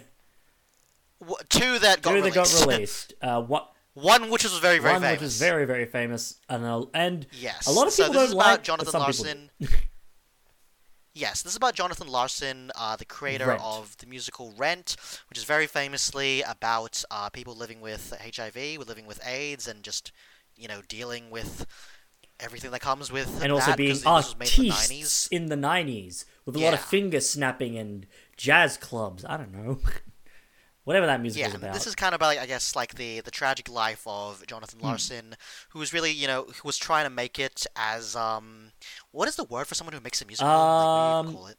because he wrote the music and the book, so I don't know the term for like someone who does both of those things. I guess just like not playwright because that's not what it is. But Okay, it's described as a it's he they describe him as a composer, so I'm just gonna call him yeah, because he ri- he writes the music, but he also writes the book of a musical. So I don't know what the term is for someone who does both. Yeah, Because like yeah, you just call the person who writes like- the music the composer. yeah, but this this movie like focuses on the the early career, or n- not really even a career. He uh, early you know just the beginnings of um Jonathan when he was like pretty much nobody knew who he was. He hadn't done anything of note, and he was just trying to write like a musical that would get him some sort of attention and would make him famous. That would start his career. Yeah, And I think it's pretty. re- Yeah, I think it's a pretty relatable movie for, I guess, for a lot of people, especially if- you watch a lot of movies or you've watched really you watch a lot of things, which is that, you know, the, the desire to be creative, to want to do something with your life, and feeling like, you know, time has passed you by and that, like, you haven't achieved anything that you really wanted to do by that age that you've reached, and that you don't know whether, you know, you have the talent or the creativity for people to really be interested in you know what you want or you have a creative block and you can't you know manage to get the work done. And like all of the troubles of you know going through that headache of trying to get started in an industry where you really don't have any help you don't have any support yeah. It's um well because that's the And, like- main crux of the movie. Really, is that he's it's the week before he turns thirty or the week that he turns thirty. Um, yeah It- It's literally the movie set out in days. It's day one, two, three, four, five, and six, and then seven on the day he actually turns, and which is that's where the movie ends. Um, but I think so. Speaking of someone who likes musicals, the best part about this movie, I think, is how it translates musical scenes from what was originally a like it's I think even nowadays it's only like a free person production with like maybe a few more roles thrown in there like in different productions but like realistically this is a one this is like a free man or free person show um and how it chooses to translate like scenes that wouldn't have had an original musical scene accompanying them and how it chooses to portray them is really interesting. Like a lot of musical to movie adaptations fucking suck um, to put it bluntly. Um, so seeing one this good that like handles musicals and sh- shows them in interesting ways and has like the songs pre- presented both like diegetically and non-diegetically and having it not feel like weird or like out of place or goofy or dumb it, it, it works really Yeah, well to like make you go okay i accept what's happening and it looks and it and more importantly it looks good. Yeah, that's definitely one of the interesting aspects, which is apparently like the, what the original musical is. The, the original musical, Tick Tick Boom, um, is a musical about Jonathan Larson um, trying to write his first musical, which ends up failing, and then he ends up making Tick Tick Boom about the process of, of writing Yeah, that earlier the- musical. And sorry so it's yeah, it's the framing device of the Yeah, movie and so- essentially Yeah, and it's interesting so how you get scenes where it's not just like in typical musical the characters are talking and they just break out into the song, but like they show you the real scene or at least an, an like a recreation of the scene of this guy's real life, and then they'll do the musical element as a in-universe recreation, like a musical recreation of that scene in Yeah, the actual only- movie as he's telling the story later. times I think where that doesn't happen. So there's the, um, oh, what is it? There's the Sunday song. I think the Sunday is purely set, Yeah, that that seemed like it was actually in like that was. but it's playing in the non-diegetic as like, well. So it's like yeah, because like Yeah. I think that's part of the musical, but they don't break away from it at any point to show him in the current day like reflecting on it. Because I don't think there really is anything to reflect on. And then I think the, um, the song he the song that he spends like the entire movie writing i don't think we ever cut back to the current day to look at it. I think it's purely shown through the two lenses that it's viewed in which are both in the present of the events. Uh not like there's no cutbacks to like the present of him performing tick tick boom um for the one night Yeah. only thing. Um but yeah yeah, and, and I guess I guess it needs to be said with this movie. Um, Andrew Garfield fucking is he's su- super amazing good in it. he's really Um, good Yeah, he's amazing. And then like this this is the movie if you don't know, this is the movie that he's actually trying to promote. This is the movie that he's actually meant to be talking about in all of those, you know, those YouTube clips you've seen where he's talking But Jimmy about not Fallon's being like, so Spider-Man. ha, hua, hua, Like- you're in that hua, Spider-Man movie. Hua. I don't know. I'm assuming that's how they talk. Yeah, so I heard you're in uh yeah, Spider-Man. like, He's a photo of you in Spider-Man. hua, Uh, Fake news. uh, insert uh th- that that that's not me and like they caught you in Man 4K. How they get you in Man 4K? in 4K. This is the clearest shit I've ever seen in my life. that are that are like less clear than this. It's like we know it was you. Yeah. Um, like, and I I loved that like this because it's really funny to watch those interviews where you could just see Andrew Garfield sweating bullets. Like, guys, the the speculation. What are you talking about? stuff I tells you. But back to my movie, please. Spider-Man? I I've never heard of that. I've Well, never I heard think of I Spider-Man. I love the joke where it's like I want him to keep doing that in interviews for years to come. Where they're like, "So you were Yeah, they're like, anytime they "So, ask him uh, about it, like, "Hey, uh, I really love Yeah, I loved What you do in No? Way Home." Like, uh I, I Um, wasn't in that movie. You're talking about my award-winning work in Tick Tick Boom. I, I wasn't in any other movies this. I wasn't in another movie this year. I'm so confused. What do you mean? um, I but like genuinely, like he is really good in this, and it shows that like, and this is something I brought up while we were watching. It's like this is why I don't accept when people like Emma Watson in Beauty and the Beast was like, well, she just can't sing. W- what do you want her to do? They have to auto tune and do that. It's like, cut to fucking Andrew Garfield. Just like, oh, by the way, I could do this. I just Yeah. trained for a year or so. It's like, fucking Jesus, man. You can actually sing. Christ. Yeah. People can definitely train Yeah. to sing It's- it's- decently. Like, it, it's really just comes down to like time and how money authentic as they well, want to make the movie. Yes, time and money. Well, No, Beauty and the that's my all the money problem with it. Is it's like when people are like, well, she just can't sing. What do you want her to do? It's like you have the biggest corporation in the world behind her. You can pay for a few fucking singing lessons and get her to sing right. Yeah. It was kind of like, ah, what's the point of teaching her singing lessons? Well, because we're just gonna get Ariana Grande yeah. to dub over the well, song I mean, and they anyway. didn't even do that, but yeah. They they did like I mean they, they released a cover of Beauty and the Beast by Ariana Grande, and that like was No, like no, the I know- I know. I meant, like, I'm- pretty much. So that was like that was the whole No, no, no, adverse, I meant, even though like, she never in sings the in the movie. They don't dub over her, which would make Yeah, in the movie she's not in it, but, sense, like- anyway, because Ariana Grande could actually sing. Like, Yes. But the version of the song that you're going to listen to, I mean, you're, Yes. you're, going to listen to the original. But if you're going to listen to a ver- if you're going to listen to It's like Ariana, a newer yeah. version of that song, you're you're going to listen to Ariana. You're not going But, to listen to fucking Emma Um, Watson. yeah, Tick Tick Boom was really good. The only problem I have with it is is something that a lot of people have a problem with with Rent too, which is this is a story about the gay and AIDS crisis. Well, in a way, this is more about Rent than it is about Tick Tick Boom. But it's like this is a story about the gay and AIDS crisis through the lens of a straight white man who never had AIDS. So it's a little yeah, I mean, I'm fine with it. I mean, it's not trying no to be about Rent the AIDS again. That's epidemic more because, like, Rent than it is this. i i yeah, it, it, it's a it's a subject in the in, in the film. I mean, it, it's happening in the background Hmm. because it informs the guy's life. And really, this is about this guy because I mean, th- there's a reason why they make the movie about this guy. I mean, I, I, I don't know who doesn't Hmm. actually know what happened to him, but like, yeah, like there's a reason why it's Hmm. centered on his experience and his and what he I learned guess, and that's everything. that's another thing I didn't I didn't Um, hate, but it was a bit odd. It's it's just a thing with these kind of movies in general, where they end with like, and then his musical released and everyone loved it. It's like, eh, can we just end the story where he died because that's the end of the story for him at least? Like, because we know that. I, don't, I, I, I, I find it Um, no, weird I- I'm it's not- like, I- it's okay. like, and then, and this is why we're making a movie about him because this is the actual important part of his life. Because like the movie doesn't, the movie doesn't go into him making Rent. It's like it ends there, and it's like, and then he made that thing that people talk about. It it felt a bit odd to be. It just feels odd to be like, and here's what we actually remember him for. Because that's what it feels like. It feels like this is what we actually remember Um, Larson for.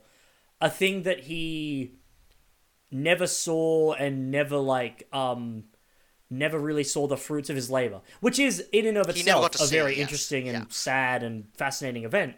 okay, Yeah. I, I'm. I, I honestly I, I don't Mm. really agree with that at, at all at all. Like um I think that I think that biopics in general should be more focused because like yes I mean people's lives obviously when they end that's like that's the rest of the story but like you you really risk the the movie just getting too bloated and having no focus and need, needing to cover so much ground and needing to cut and ne- you need But, but that's you need to shorten so much don't, mate- don't cover the rent part though. well you know why it's not about the rent part right well, yeah, because I don't think it.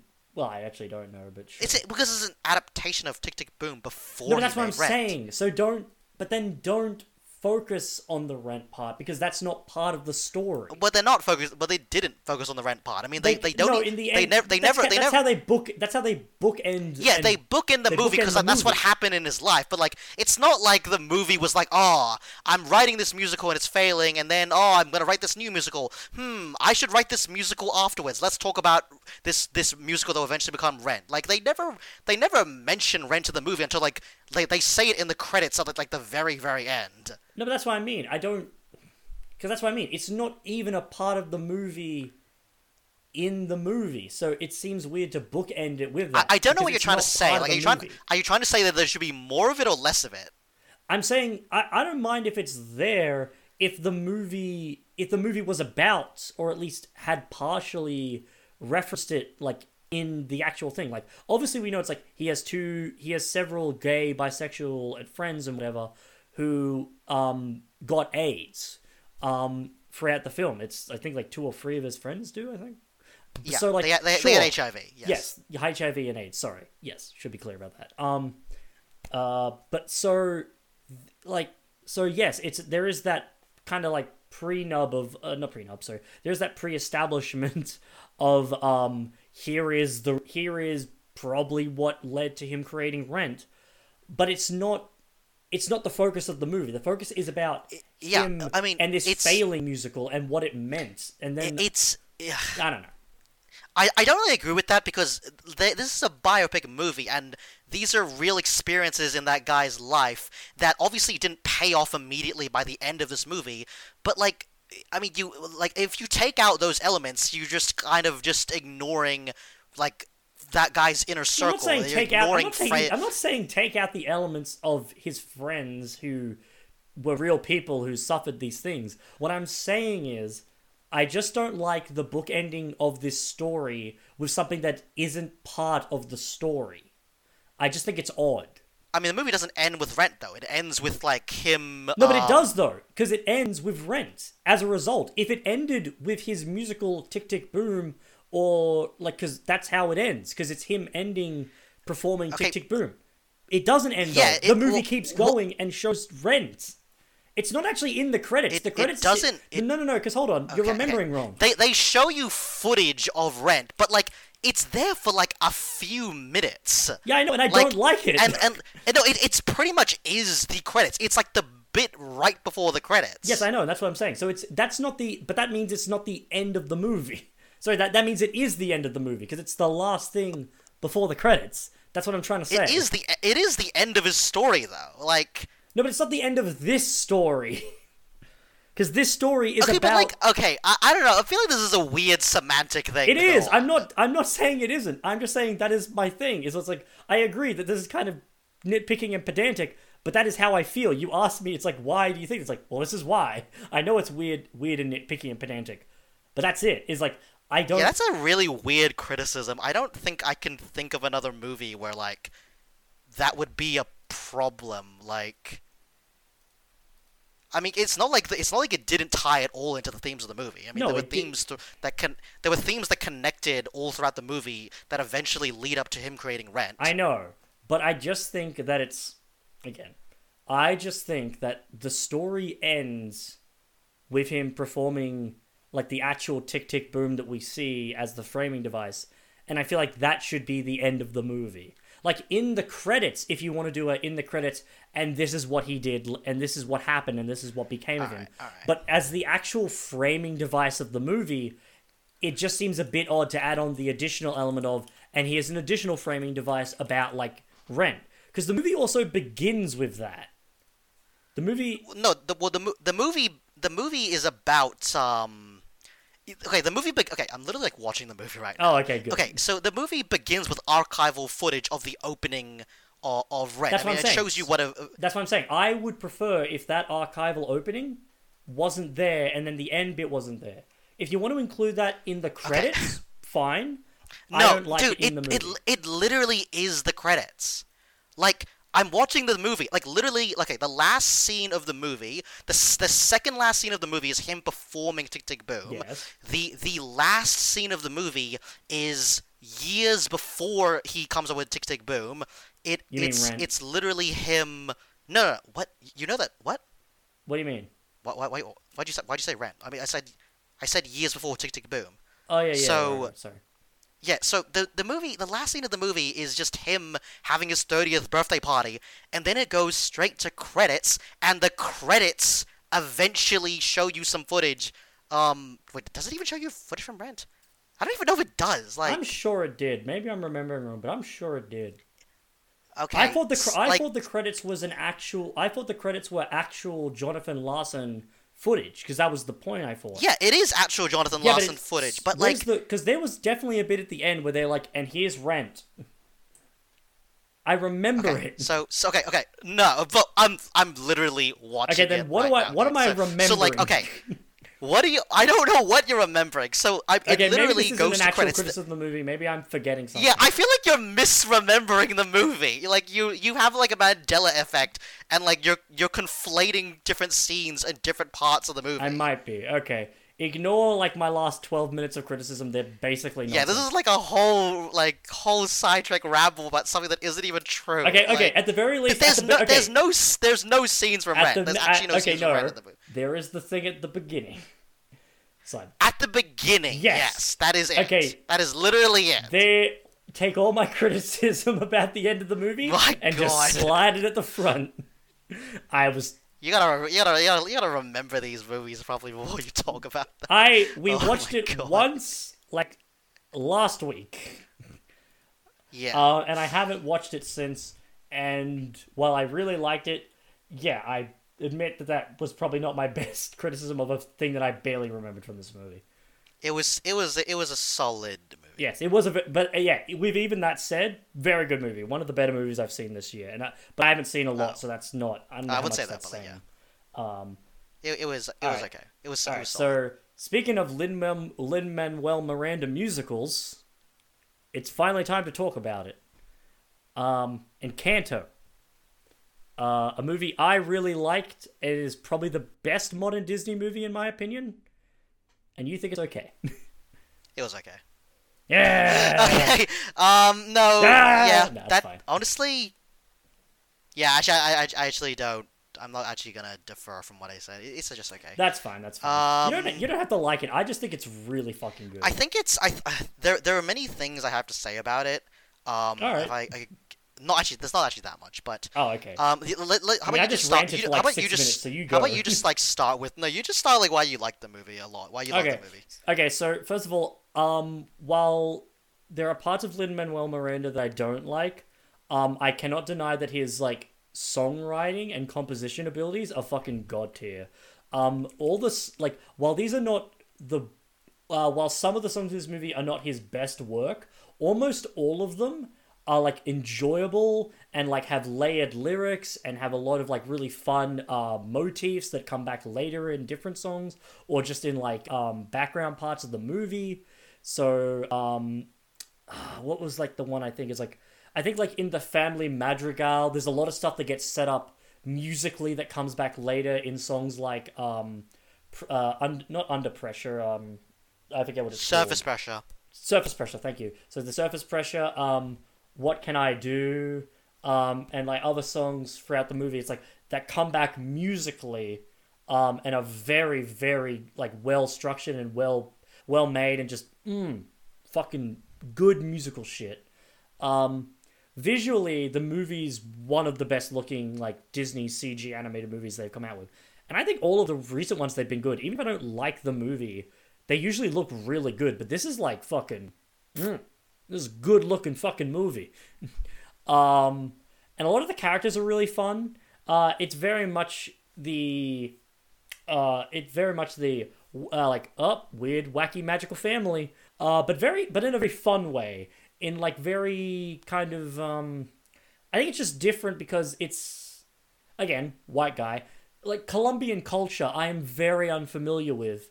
Uh but it's really interesting to see like the different like racial um disparity between like a lot of the not disparity uh but like the different racial Diversity. backgrounds. Diversity thank you. Between like the villages the people in the people within the family alone um but like even the village and like other pe- and like all the people around. And it's just super interesting to like see that like m- uh breeding not breeding mixing pot of culture and like how it brings about all these interesting like like um even like dresses and outfits and like food and like all these interesting things. Again again i'm not familiar with colombian culture but it's really cool to see in like a movie because i would never experience it probably in the real world um like just around the street and all that so it's good to see it in a movie.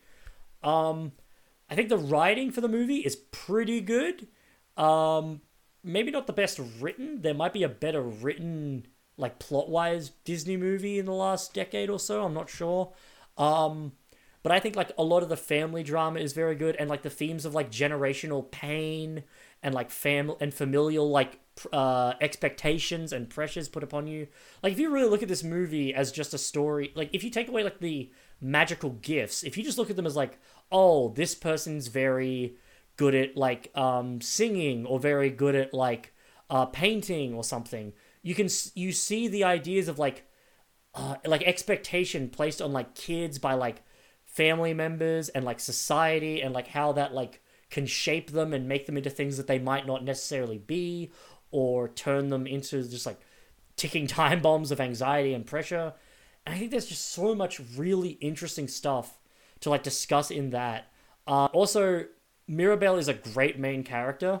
Um, i think she's she's better than Moana, who was previously my favorite like modern Disney main character because I really like Moana.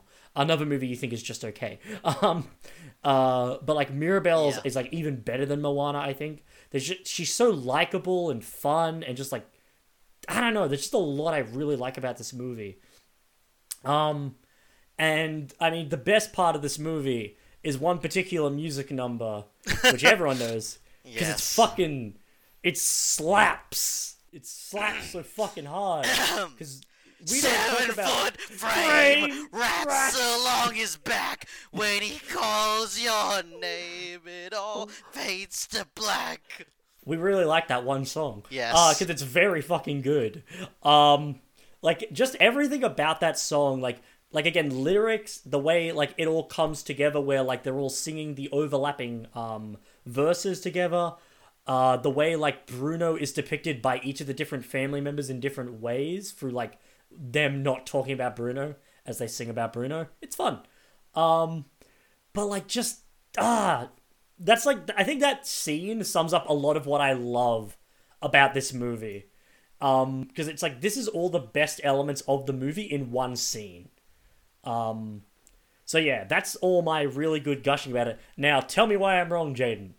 I actually don't have that much to say about now that I think about it. Um, like I'll say this. So I do agree that Mirabel is probably one of the better Disney main characters. Um, she's definitely one of the most memorable. I think that's just because that she's like a natural. Um, she's a natural underdog. It's really easy to root for her because she has no gift and because she's tried to find ways to you know show off her you know personality and be relatable and quirky and but still like you know smart sympathetic. It- like she's a very easy to like person because she has no ego in comparison to some you know not every character in the movie is like that Isabela. yeah a lot of the main cast they they give them like cool little quirks here and there um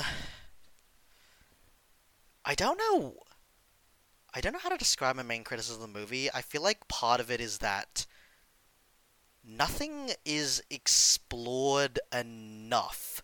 Like there's Mm. some good ideas in this movie um but the movie is it feels it, it felt much shorter than other disney movies for some reason. Even though I don't think Um, it was, I think it was like an I don't think it actually is, but it feels shorter just because there are ideas in this movie that I kind of wish were explored more. So obviously like the big um theme theme of the movie is that um it's a movie about like the, expectations of um oh being of being somebody special in a family yeah. everyone else around you is special, but you're not special. And that, I mean, that, that, that theme is pretty well explored, I guess, with Mirabel. Mm. Um, Bruno is very barely in the movie. Yeah, he gets introduced like He, he's there for like 15 minutes, tw- 20 minutes, maybe. Yeah, is weird, because he's meant to be like this whole like second second half kind of twist, like twist not villain.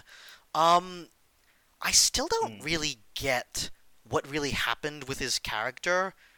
It was like, what he f- he felt that he was um, that people were were looking down or people didn't like his power because he thought he was a, like a bad luck charm. Well, no, that's that's the. I mean, to quote the best song in the movie, um, uh, with prophecies that the family couldn't understand, is because that is the main point. Is that I Bruno's prophecies. I I like to look at it this way, and I don't think the movie ever explores it, but I like to look at it this way.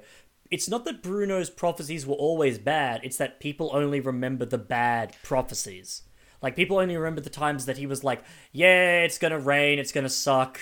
No one's like, remember that time where he's like, "Yeah, the, eh, it's gonna be fine. Nothing's gonna happen. Yeah. it's a good day." Like no one cares about those prophecies because they're not important because they didn't mean anything. It's only the prophecies that like have negative connotations uh, that people talk about. Um, so I thought that was that was more the point. I think was that people misunderstood what his gift was by only looking at the parts of the gift that they remember.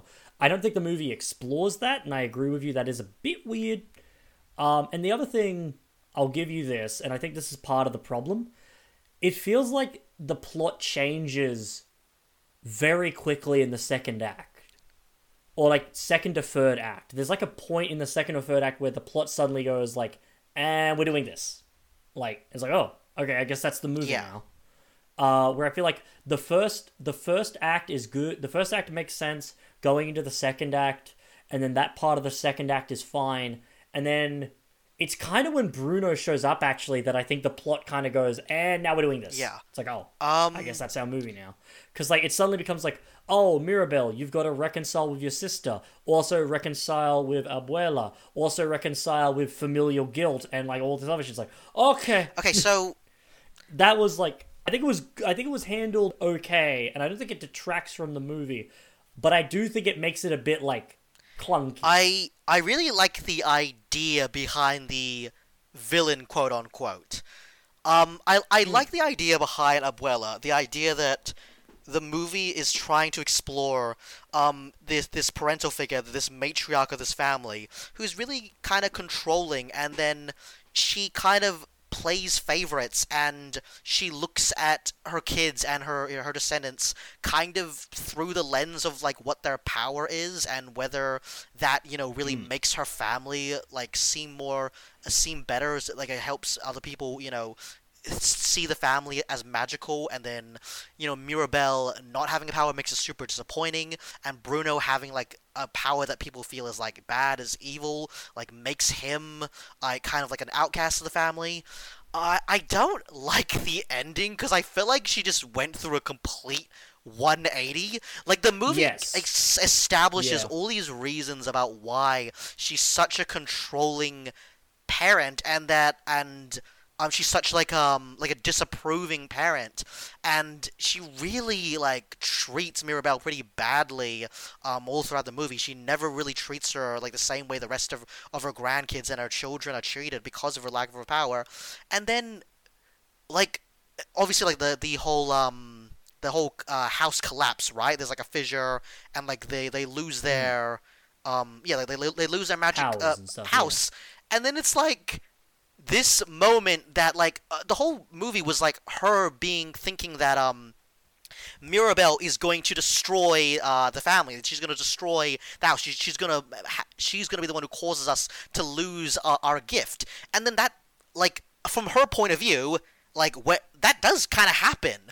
Except I don't understand how that was a transformative moment to make her realize, oh, that's not what I should be thinking. She wasn't the one that caused that. Because everything up until that point happened the way that it happened in the um uh, happened the way that it happened Vision. in in her in the Bruno's premonition, right? Like uh, it did seem like Mirabel was was causing this and then it's just this thing where like the abuser, like the the abusive like narcissist parent in this family like has a change of heart. And i feel like people who have parents like that in real life would be able to tell you that like no your if your parents like parented you that way they don't suddenly just go through a change of heart um and they just suddenly become better parents immediately because then they just they renounce everything bad they've ever said about you. And like i feel like they were letting her off I kind of scot free like like, like Yeah. she's I, I could be wrong. I could be wrong. I thought the scene where she has the change of heart was when she goes to the river and remembers like the death of her husband. I thought that was the moment where she's like, I, I, I don't have get kind I of a don't get how the death of her husband connected to how she feels about Mirabel.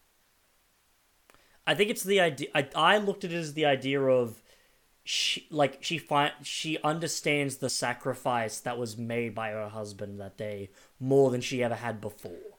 Like I think she looked at it as oh my husband sacrificed like we got the miracle so we have to use the miracle like in all these ways to become better. And if no if someone doesn't get the miracle they're basically useless. Because then what did my husband die for?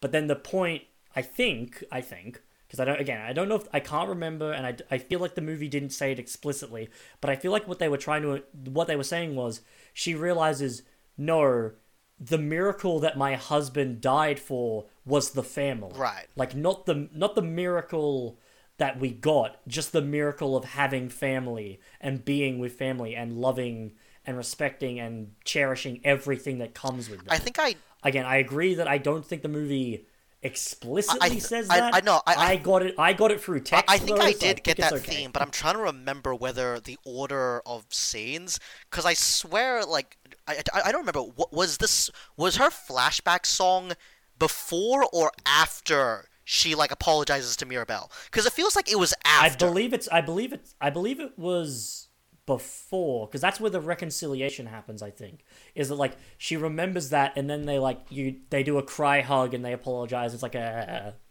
like i don't i feel like she finds her at the river and then she's like this is it's like and then she's like ah the story of my dead husband Yeah, I, I don't Um, like. I, I, I, I feel like she doesn't i feel like they don't properly reconcile until after the second best song in the movie I, I don't I Um, don't generally like characters who are assholes being redeemed and immediately apologizing um unless I feel like there was something in the story that really motivated them to to reflect on why they they did the wrong thing. And I i'm i'm a little more forgiving for one reason like oh like like for example sound like dumb yeah, yeah. but yeah um oh actually it's just go, that yeah go into oh, that. sorry you go you go you Okay. go. My- he- oh, he- he- here's my big thing. This is gonna bring back a movie that you really like. I, I Mm-hmm. hated um that what happened in Moana because I didn't see because I remember watching that movie and it's been a- it's been a while since I've seen that. I don't Continue. I don't remember a single reason why Maui changed his mind and came back in the ending. It's like he was an asshole to Moana, Yes. and then he was just like, oh, he just comes back. I'm like, oh, I oh, Well, oh, I was an asshole, but like. I, I don't know. Well, I, see, I don't know why I realized I was an asshole and decided to come back. I just did. well you see jaden it was important for the plot It was important to the plot. That was the problem. Like, and that's why i say that this movie is better than Moana. I think in ways it is better than Moana. Um, but yeah, that was definitely. But I, but I agree. I agree. That- that was definitely one of the things I re- I asshole really- character is just like ah, but I've changed. yeah, it's like um, I'm I, I don't like when movies aren't willing to commit enough to their characters kind of being shitty people. Like they always want to redeem their Yeah. characters I mean, but it- okay, very and- and- quickly.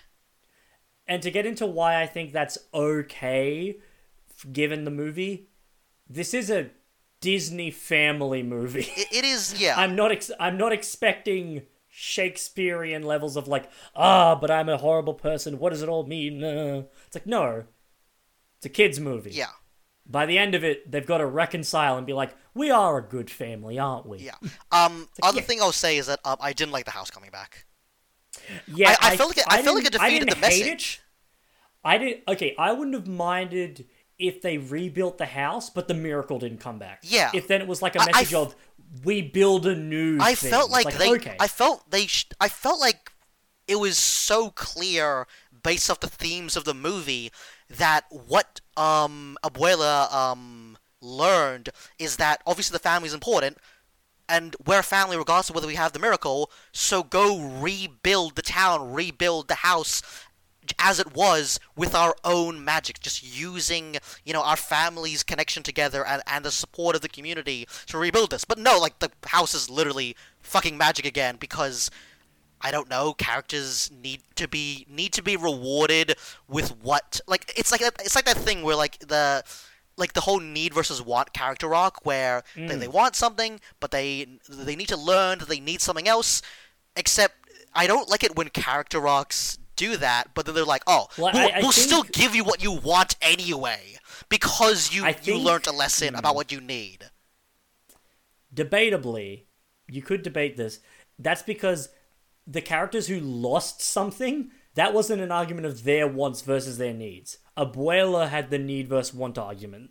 So, like, she didn't lose, like, them losing the powers isn't re- doesn't really affect their character arcs because they didn't have a need versus want thing. yeah that was well at least they had a need versus want thing but it wasn't like ah i need my powers and but want this and blah blah blah blah blah no it was more it was more an element of that's what abuela is the need versus want. So i guess exactly you well, could but argue yeah like, that's that's that's how i'm framing the story though. Like i, I feel like No. it, it, it was weird to reward reward her with everything that she wanted from the beginning anyway. Um Yes. and like instead of really committing to that lesson that, that she learned. Like real like really understanding that like oh you know we don't need the magic because our family is the magic.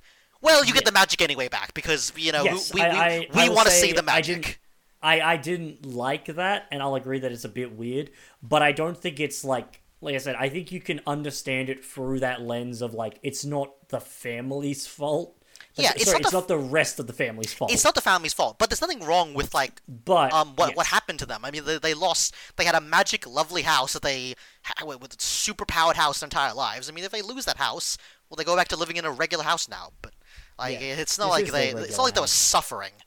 Um, but yeah, I thought But- the movie was pretty solid. Um, I do like the movie. Um, it has some really good songs. I, I do Yes. feel like we don't talk about Bruno is just such a standout though. It, Um, it, it is the best song in the movie and probably one of the best things It is- Lin Manuel Miranda has ever put out. It is definitely one of the best modern Disney songs. It might it might be the best modern Disney Disney song in terms of I mean, like, what's its competition? I don't know like it's it's definitely the song that I remember singing the most recently in terms of like a Disney song. We- I mean, besides the fact that you sung it earlier today, it's like I think what was it when we were watching Tick Tick Boom before we watched it, we were literally just singing it with one of our friends together because Yeah, and we realized oh we're just gonna keep going because we just like singing this song because it's really fun. yeah, Um, it's but I guess a to um, fun movie. oh yes, sir. Yeah, it is No, a very that's it. fun movie, very good movie. Uh, and now I think the final movie we'll talk Wait, about. what is the movie you want to talk about? I mean, I'm surprised you haven't figured it out yet because it's probably it was probably the movie you and I were both most hyped for. This movie, besides Spider-Man. Oh fuck! I can't believe we haven't talked about Dune. we we haven't talked about. Oh shit! We actually have still haven't talked about Dune. Yeah, and I, that's why I left it to last because like I think this is our big movie of the fucking year. At least for me, it was. Oh. Like this is the big fucking Yes. movie of the year. It's like Um, I'm so glad we saw this in cinema. At least, okay, you didn't see it in cinemas initially. You watched it on like HBO Max or whatever. yeah. Um, so I watched this for the first time in cinemas. I am so fucking glad I did. I don't think I've had a cinema experience that compares to what I had in Dune. this is It was fucking crazy. This is definitely one of my. It, it's probably one of my. If I ignore things like audience reaction and I'm just talking about the movie itself, like in terms of audio, visual, like the immersion in the movie, this is one of the top five cinema experiences I've ever had.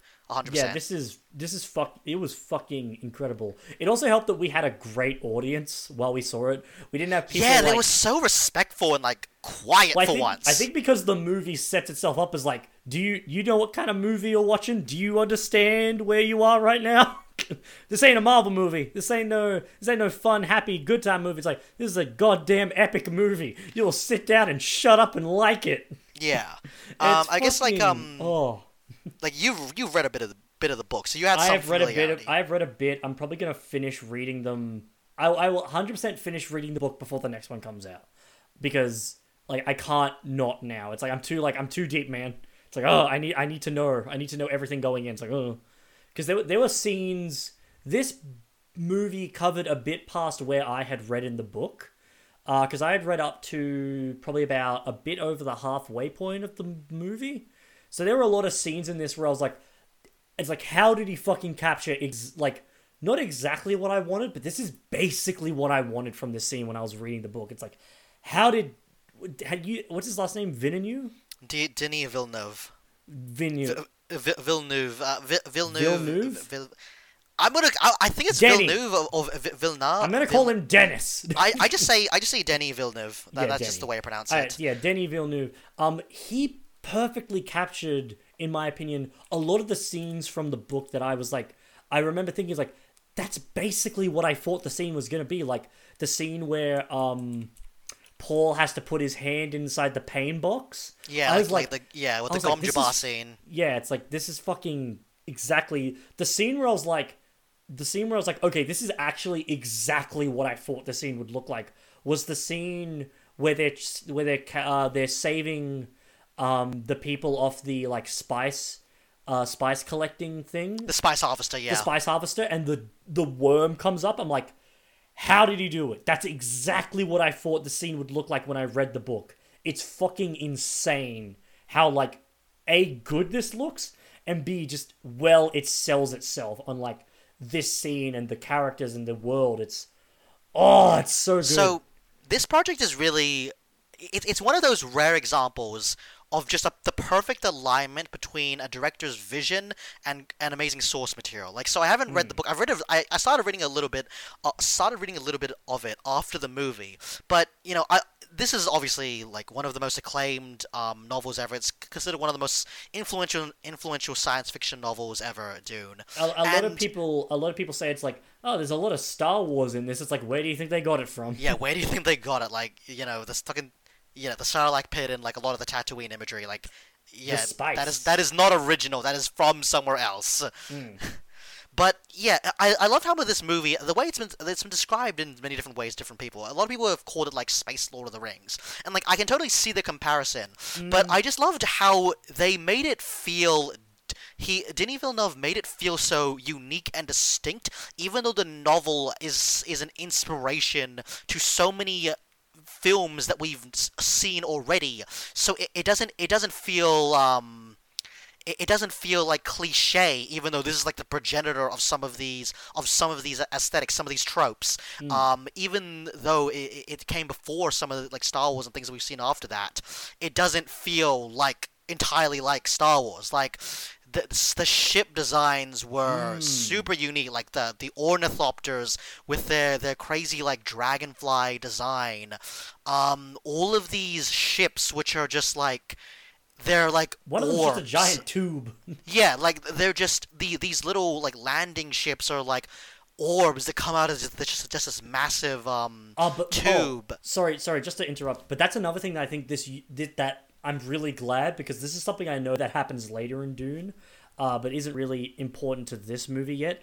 But uh, and we were talking a bit earlier about Godzilla and scale. The scale in this movie, you feel how fucking huge everything is because you have It, it is you have again the space the yeah. space tube which drops like this little egg ship that just comes out of it. When it lands on a planet, it's like the size of a fucking lake, and you're like, Yeah, "Oh it's shit! How big is everything?" Uh, uh, there's this one um shot. I mean, I, I think everything about the spice harvesting scene is like Ah, amazing. yeah. And, like that's that's a masterpiece of a scene, and it it does everything in that scene to like set up your idea of the scale. So like you see the ship, you see like the the, the, the spice harvester, and you know like the ornithopters can land on the spice harvester, and you see like these drones which are th- just there to detect um the the movement of the sandworms, and like you see in the distance, and they have to use like a, you know the, the telescope just to see um the movement of the sandworms because they're so far away, but it looks like it's moving so fast because it's so large, uh, and you can already feel from then that the, these sandworms are huge. But this moment when they they sh- they've shown you um you know a minute before that the size of these of these drones, and then like it shows you th- this drone in like the tiny corner of the screen, and then the sand just smashes, it just pops, it just explodes, and all of that sand goes so high into the air, like above th- that drone. It covers the screen, It was- and that just oh. tells you this worm is so much bigger than anything that we have seen the- so far in, in that scene. So in this movie so far, Yeah, in- it in- is an enormous creature. In the And words then, of like- the in the words of the '80s movie, we have worm sign the likes of which even God has never seen. It's like, oh my, It yeah. is. I mean, these are these are gods. Like I, I love how I, I, I, I'm sure that this is how like the book portrays it. Like I love the way that they talk about these sandworms as if they are gods. They are literally like, um, they they are considered a higher level of being on this universe, on this world. Like they rule Arrakis. Well, because it's like Um, it doesn't matter how strong you are. No, it's it's that idea of like it doesn't matter how strong you are, how big your army, how powerful your weapon. It's meaningless in the face of this enormous creature that, um, in the lore of the world, it's like there is one that's like it was deemed so big that it's like it could engulf everything on the planet without struggle. It would. It's like that. It would like enwrap the planet. It was that big kind of thing, and it's that like yeah, it is that thing of like the the people of the desert. Um, I forget their names of the, the top of my Fremen, yeah. Yeah, sorry, thank you. The Fremen. Uh, it's always weird because I read it as Freeman, uh, and that's another thing. That's th- that's probably the way that a lot of people read it. Yes. Well, I mean, the other one that's like really weird is like Atreides. It's like, oh, that's how you say Atreides. Okay, that's fine. It's like that's how I expected it. Um, Greek. Harkonnen. Yes. Harkonnen. Harkonnen took me a minute. I was like, you mean Harkonnen? It, it, Harkonnen. it is It's not like. Harkonnen. Even I was saying Harkonnen, like even though I hadn't like read it or anything. Well, because I for was just years like, oh yeah, that's how it was pronounced. Like, not even I. I don't even think just in like the 1980 movie. I think in like the spin-off material and like in interviews and stuff, everyone's always said Harkonnen, but like when you actually read the spelling, Harkonnen makes way more sense. I mean, because it's a Nordic. Is it a Nordic name or is it a Germanic? I think it's I don't know. I think it's it well, it's more to do with the placement of the letters, where it's like there's two N's, so it's it's not. That is true. So it's it should be Harkonnen, yeah. Harkonnen, It's Harkonnen. It's so it's Harkonnen. Yeah. But um, wh- what I love about the movie, like just the whole world building was incredible. Like all Mm. of the the costume and the set design and like the way that they. I mean, they didn't write entirely new languages or anything, but the Uh, way that yeah. they gave some of these characters completely new voices, like how all of the Harkonnens, like their world felt so inhuman. Everything was just covered in black, was so like you know shiny, like me- metal, And um, chrome and all yeah, that. but, but like al- but almost like it was like formed around them though it was very sludgy like they literally like, they you know a baron harkonnen literally like like like bays in a black Tar like pit, bath yeah. a, a black tar pit it was just he just looks like a he looks like a demon and then they have like this disgusting spider looking pet but you can tell that it that's literally a deformed human because it has human appendages it has hands and just the idea that, that that's somehow like a human that has been experimented on so much that it looks like a just a just complete monster is just so creepy. And then then like the Sardaukar planet with their Mongolian throat singing like Mm. It, really gave you this strong idea that um, you know this is a universe um, you know this this um story there's no aliens here at least I don't think there are aliens in this story but like humans As far as I'm aware, no. yeah, but humans who settle on other planets. I mean, if you settle on a different planet and you get adjusted to that climate, and you spend thousands of years on that climate, like obviously your culture is going to be super different. Your society is going to be so super different. But also, like biologically, you're gonna look really different as well. And like it, it. It did a good job of exploring this idea of like eh, contrasting all of the different looks of these characters, um, how distinct they all were, and like it, it also had like a really interesting story. I was actually kind of surprised that I was really into this uh, into the story as much as I was. I think it's a very Like, interesting story. I think the problem is, and I think this is why actually I would say I probably prefer the movie over the book, is because a lot of the problem when reading the book is it is a lot of words. Even though it's not a long book, but it's a lot of like we will go into long spiels of explanation about what this thing is. And it's great world building. It's like you will know everything about the world by the end of this. Like there is no way you don't. But it, it it's it's a bit of a slog to read where it's just like all right, yep, and the Harkonnens are this, and the yeah, the, okay, and this is what their world looks like. Ah, okay. I read the first chapter, and the, it's just a lore dump. Yeah, it, well, that's the thing. The first chapter of the book isn't even in this movie because I think Denny realized very early. I was like, it's like if I start this movie with the lore dump that isn't even relevant yet, it's just going to be so confusing. It, it's. It, I mean, the book. No, I think that the book literally just starts as just like, oh yeah, this is Paul Atreides. He's the son of like Duke Leto Atreides. no, who- no, no, no, no, no, no, no, no. Um, the first chapter of the book is about the Emperor. Um, I. it's talking I, about I, it's talking about Atreides. Uh, no, no, no. So it's- that that's the framing device of the book.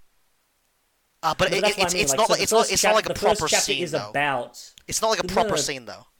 I'm gonna. I, I will not. I will. I will not argue about this because I was wrong earlier in this podcast, so I'm not gonna. Because I because I, this. I read it recently. The first chapter is literally, Okay, is okay, literally the. Gom Jabbar scene, which is like which is a wild Really? Okay. yeah it's it's which is a wild scene to begin your book on because there's no context yet.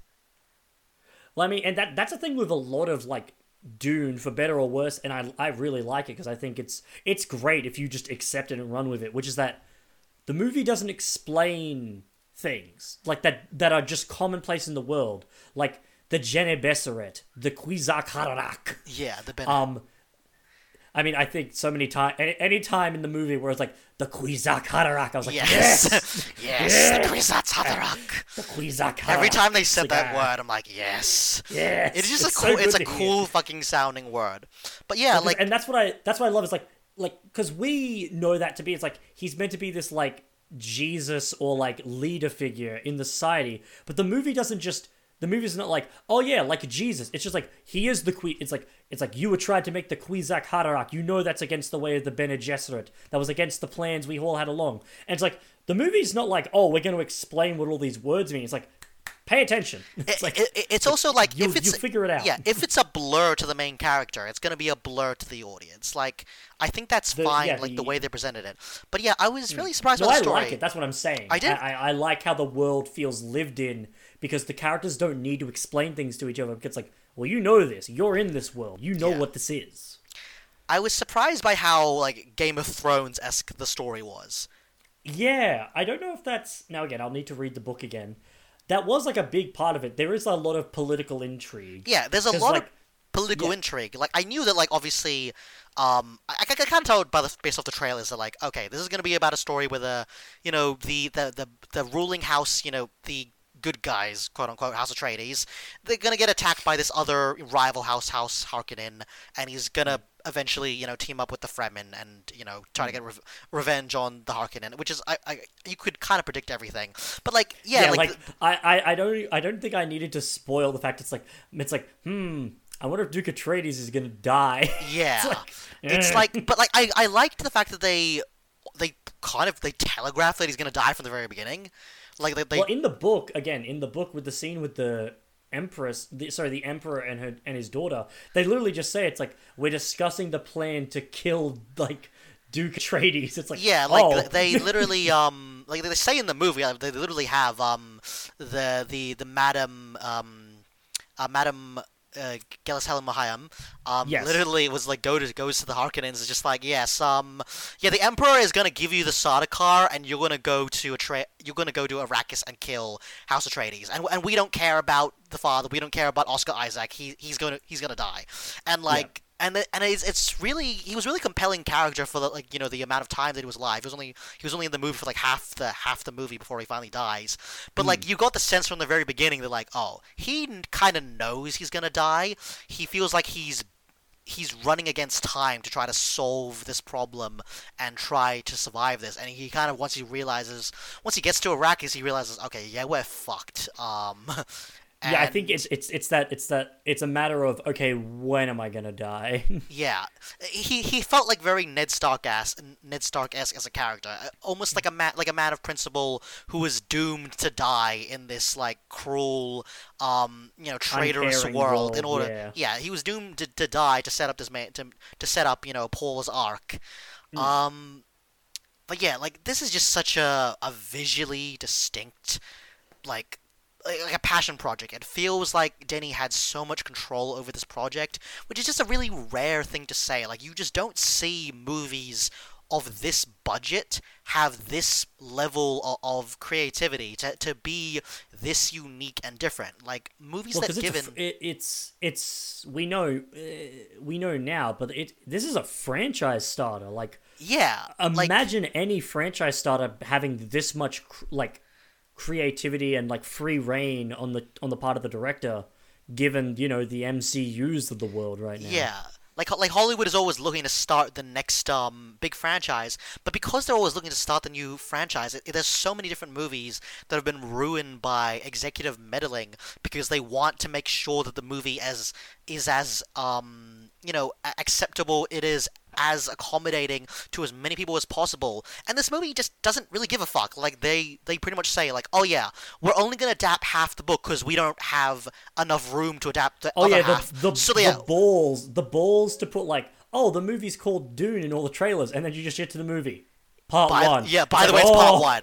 Like, yeah, the balls to say that, like, oh yeah, this movie, um, yeah, it doesn't have an ending, so please watch and support my movie because you're not gonna get a proper conclusion. Well, yeah, Like, because that's that's the part that like not confused me, but when we got to the end of the movie, I was like, oh, this is where we're ending. Oh, Yeah. it's like okay, And like lots of people are put off by it, and lots of people didn't like that. And I understand why they didn't like that. But I appreciate that the movie that, that Denis stuck to his convictions and didn't rush the entire adaptation just to appease people who would be like, "Well, I want to go into a movie and experience the entire story. I want to get everything within three hours, or it wasn't, or it wasn't worth it." Like I like that they're hmm. willing to be like we will make every scene as good as possible, and if it takes this long to give justice to these moments, then I will risk like my work being incomplete. which I mean, like- Yeah. It, it, it took fucking balls to do it, and, and credit to like Warner Brothers for actually giving them, you know, the the creative the creative like license to really do that and not force him Well, think- to really sacrifice his vision. I, I think Warner Brothers, to their credit in this situation, and to an extent with like the Snyder Cut, realize people really like the artistic vision of like directors. Maybe we should f- listen to them again Yeah, because they Like- hadn't like they hadn't been doing that for a while.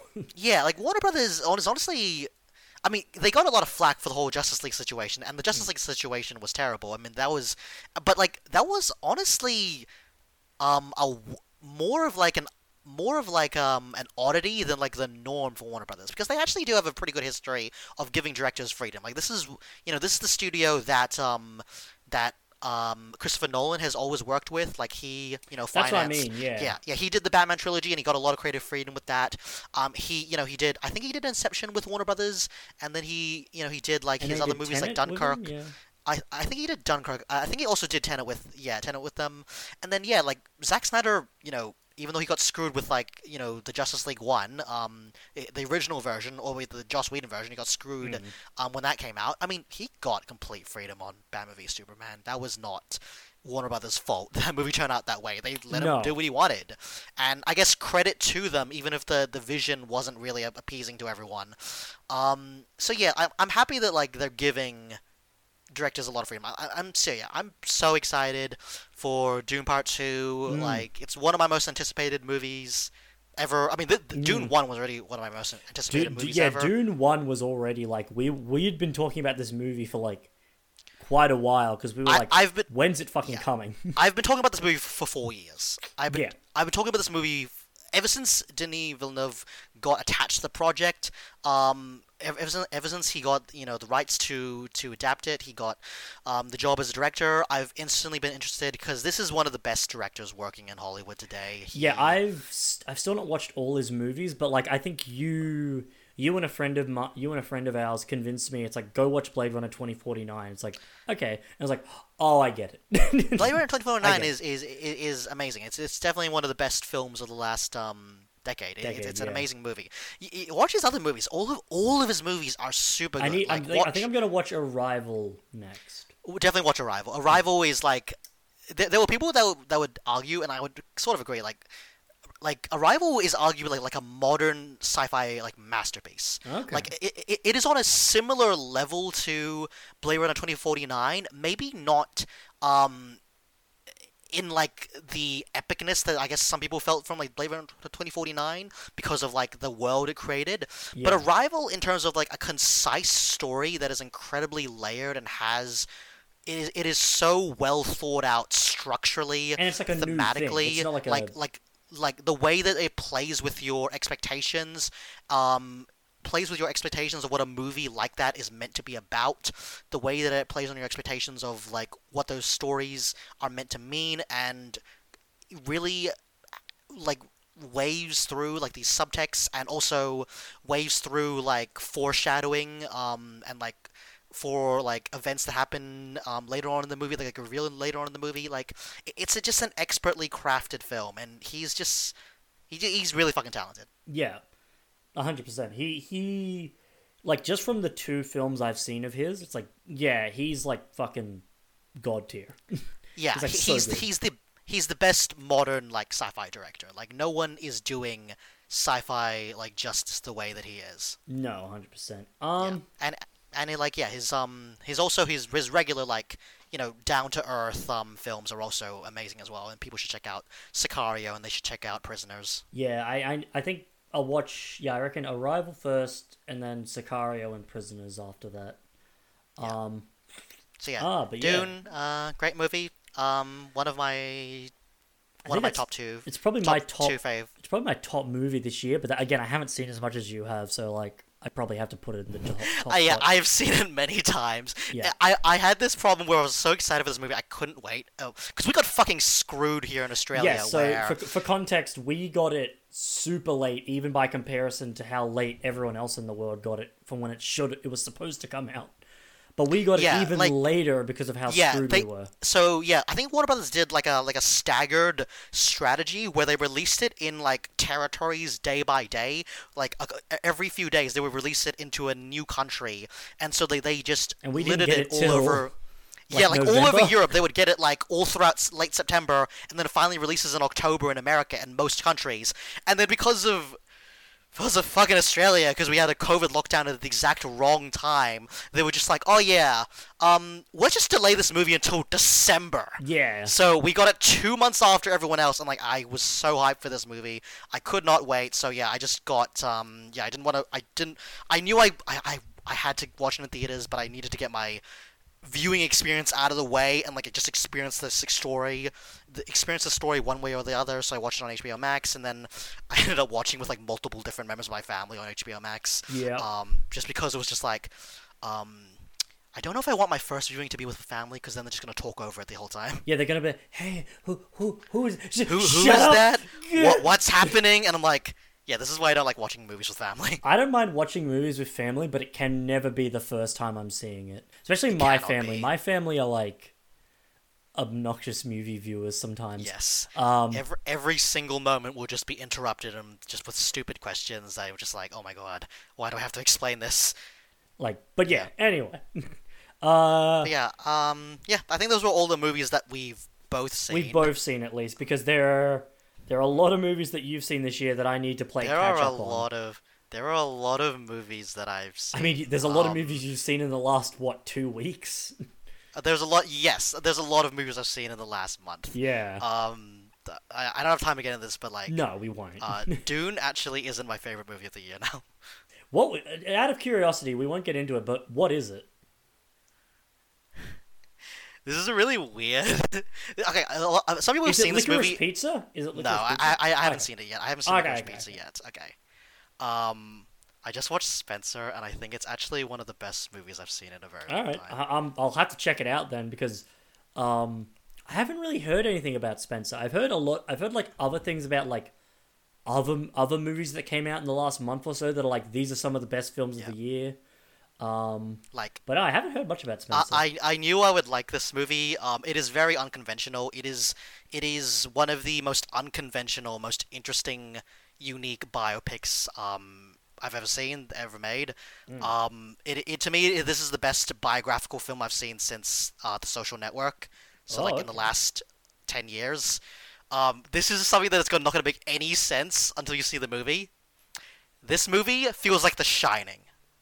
oh, that's interesting Yeah. because I really like The don't- yeah. Shining, so that's like okay. Yes, and uh, I feel like you, I, I, I have probably have more time to explain it later, but like, Well, I'm assuming. that's well, prob- I mean, it. The exact words is it's a historical fiction psychological drama, which is like, huh. Huh. yes, um, it, it, But I can it barely is- recognize Kristen Stewart as like Diane. It's weird. Diana. Yeah, she's um, so weird. I- Only, I only guess- because like I know Kristen Stewart and I know Princess Diane, and they have very distinct faces, and I don't think they look a lot like each other. But it's like when I see like photos of her as Diane, it's like that's fucking Diana. uncanny. Sorry, Diana. yeah, Uh, it's fucking um, uncanny. they, I don't think they look that similar, but No, but it's She- it's she- so uncanny how like I don't even see Kristen Stewart once she's playing Diana. It's like oh, it's like I barely notice her in there. yeah. But anyway, All right, but yeah, those are all the movies that um, those are all the movies that we've both probably that we've both seen from last yeah, year. and, and, and any um, overall, did, it was a pretty good year for movies. I, I think this is one of the better years for movies. It's it's it's telling that it's like, um, there are so many movies that have come out. Like I said, that's why I was like, oh, is it Licorice Pizza? Because I've heard nothing but great things about that. Like, that's what I mean. Was haven't like you were like, yet. oh, another movie's not. It's like. I, I was actually kind of expecting Dune not to be your favorite movie this year, just because it's like this has been a really good year for movies. Um, it, it was until I, I think recently because okay, uh, D- Dune Dune is very very very good. I'm Hmm. I- it's it's I mean I, I only saw Spencer yesterday. Like literally, it's it's only been like so like, it's pretty only been a bit fresh. over Yeah, it's it's been a, it's only been a bit over 24 hours. But like I, it took me uh, yeah I thought about it for like you know overnight and thought about it. I've been thinking about it like uh, ever since. Mm. Um, I'll get into this later, but I think this movie is like a, a masterpiece. All right, maybe okay. I'll go see Spencer, and even if we don't talk about it on the podcast, I, I we'll- don't even. we'll I, talk I'm, I'm about not even this. gonna. I'm, I'm not even gonna recommend that you see it. really okay. Uh, it, it it is very different, I- and I and I, I think people Keep in mind, I like. Keep it- in mind, you mentioned The Shining. I really like The Shining, so like. Um, yeah, I feel like I need to preface the movie in a, with, with a lot of with a lot of things, but yes. all right, um, we'll we'll leave it for there. It's not really relevant. we'll leave it for there. All right, well, All right. thanks for listening to this episode. Um, we'll f- uh, we'll try and keep a more regular schedule going forward. I think we're either going to go for maybe once a fortnight, once a month, maybe now. I'll wait and see how it goes with the episode. I mean, yeah, I uploads. mean, this was like one month since the last one, so this is yeah, more regular than before. Yeah, we but- didn't take a six month break. yeah. So e- I think either yeah, we'll we'll record when we can, but I will at least try and get out one episode a month. I think, but again, maybe try for once every fortnight as well, just in case we can record more. I think we can since we're doing it online. We can probably put up more. Yeah, it's a lot easier now. Uh, also, we have our friend who's going to probably handle the audio editing because he's way quicker at it than I am. Yeah, like Zeb was um yeah Zeb who was joined us on last episode. I think he was not busy. He was he was busy today, so Ah, yeah, he had um, it wasn't like a big thing, but he just had some personal stuff to do, so yeah, didn't come. yeah. People don't need to, people don't need, people don't need to know. Yeah, exactly. It's it's literally not relevant to anything. Um, so yeah, I guess that's it, and thanks for joining us, and uh, we'll see you next time.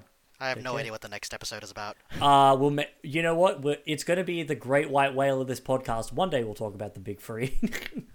Yeah, I'll, I'll, it's our white whale. Fu- We're fu- never going to talk it. about Yeah, it. l- fine. If there's nothing else to t- if there's nothing else to talk about, 100. percent Let's There'll let's always be again. something else to talk about. Let, let's do something anime related again because we haven't talked about anime in like eight months, nine months. Yeah, we haven't, and I think it'll be. I think we have some opinions on show. Well, yeah, no, there's a lot of shows that have come out that I have opinions on now. So yeah, I think I can actually talk about it for once. Yeah. Alrighty. So, Alright. All right. Take care, everyone. Bye. Bye.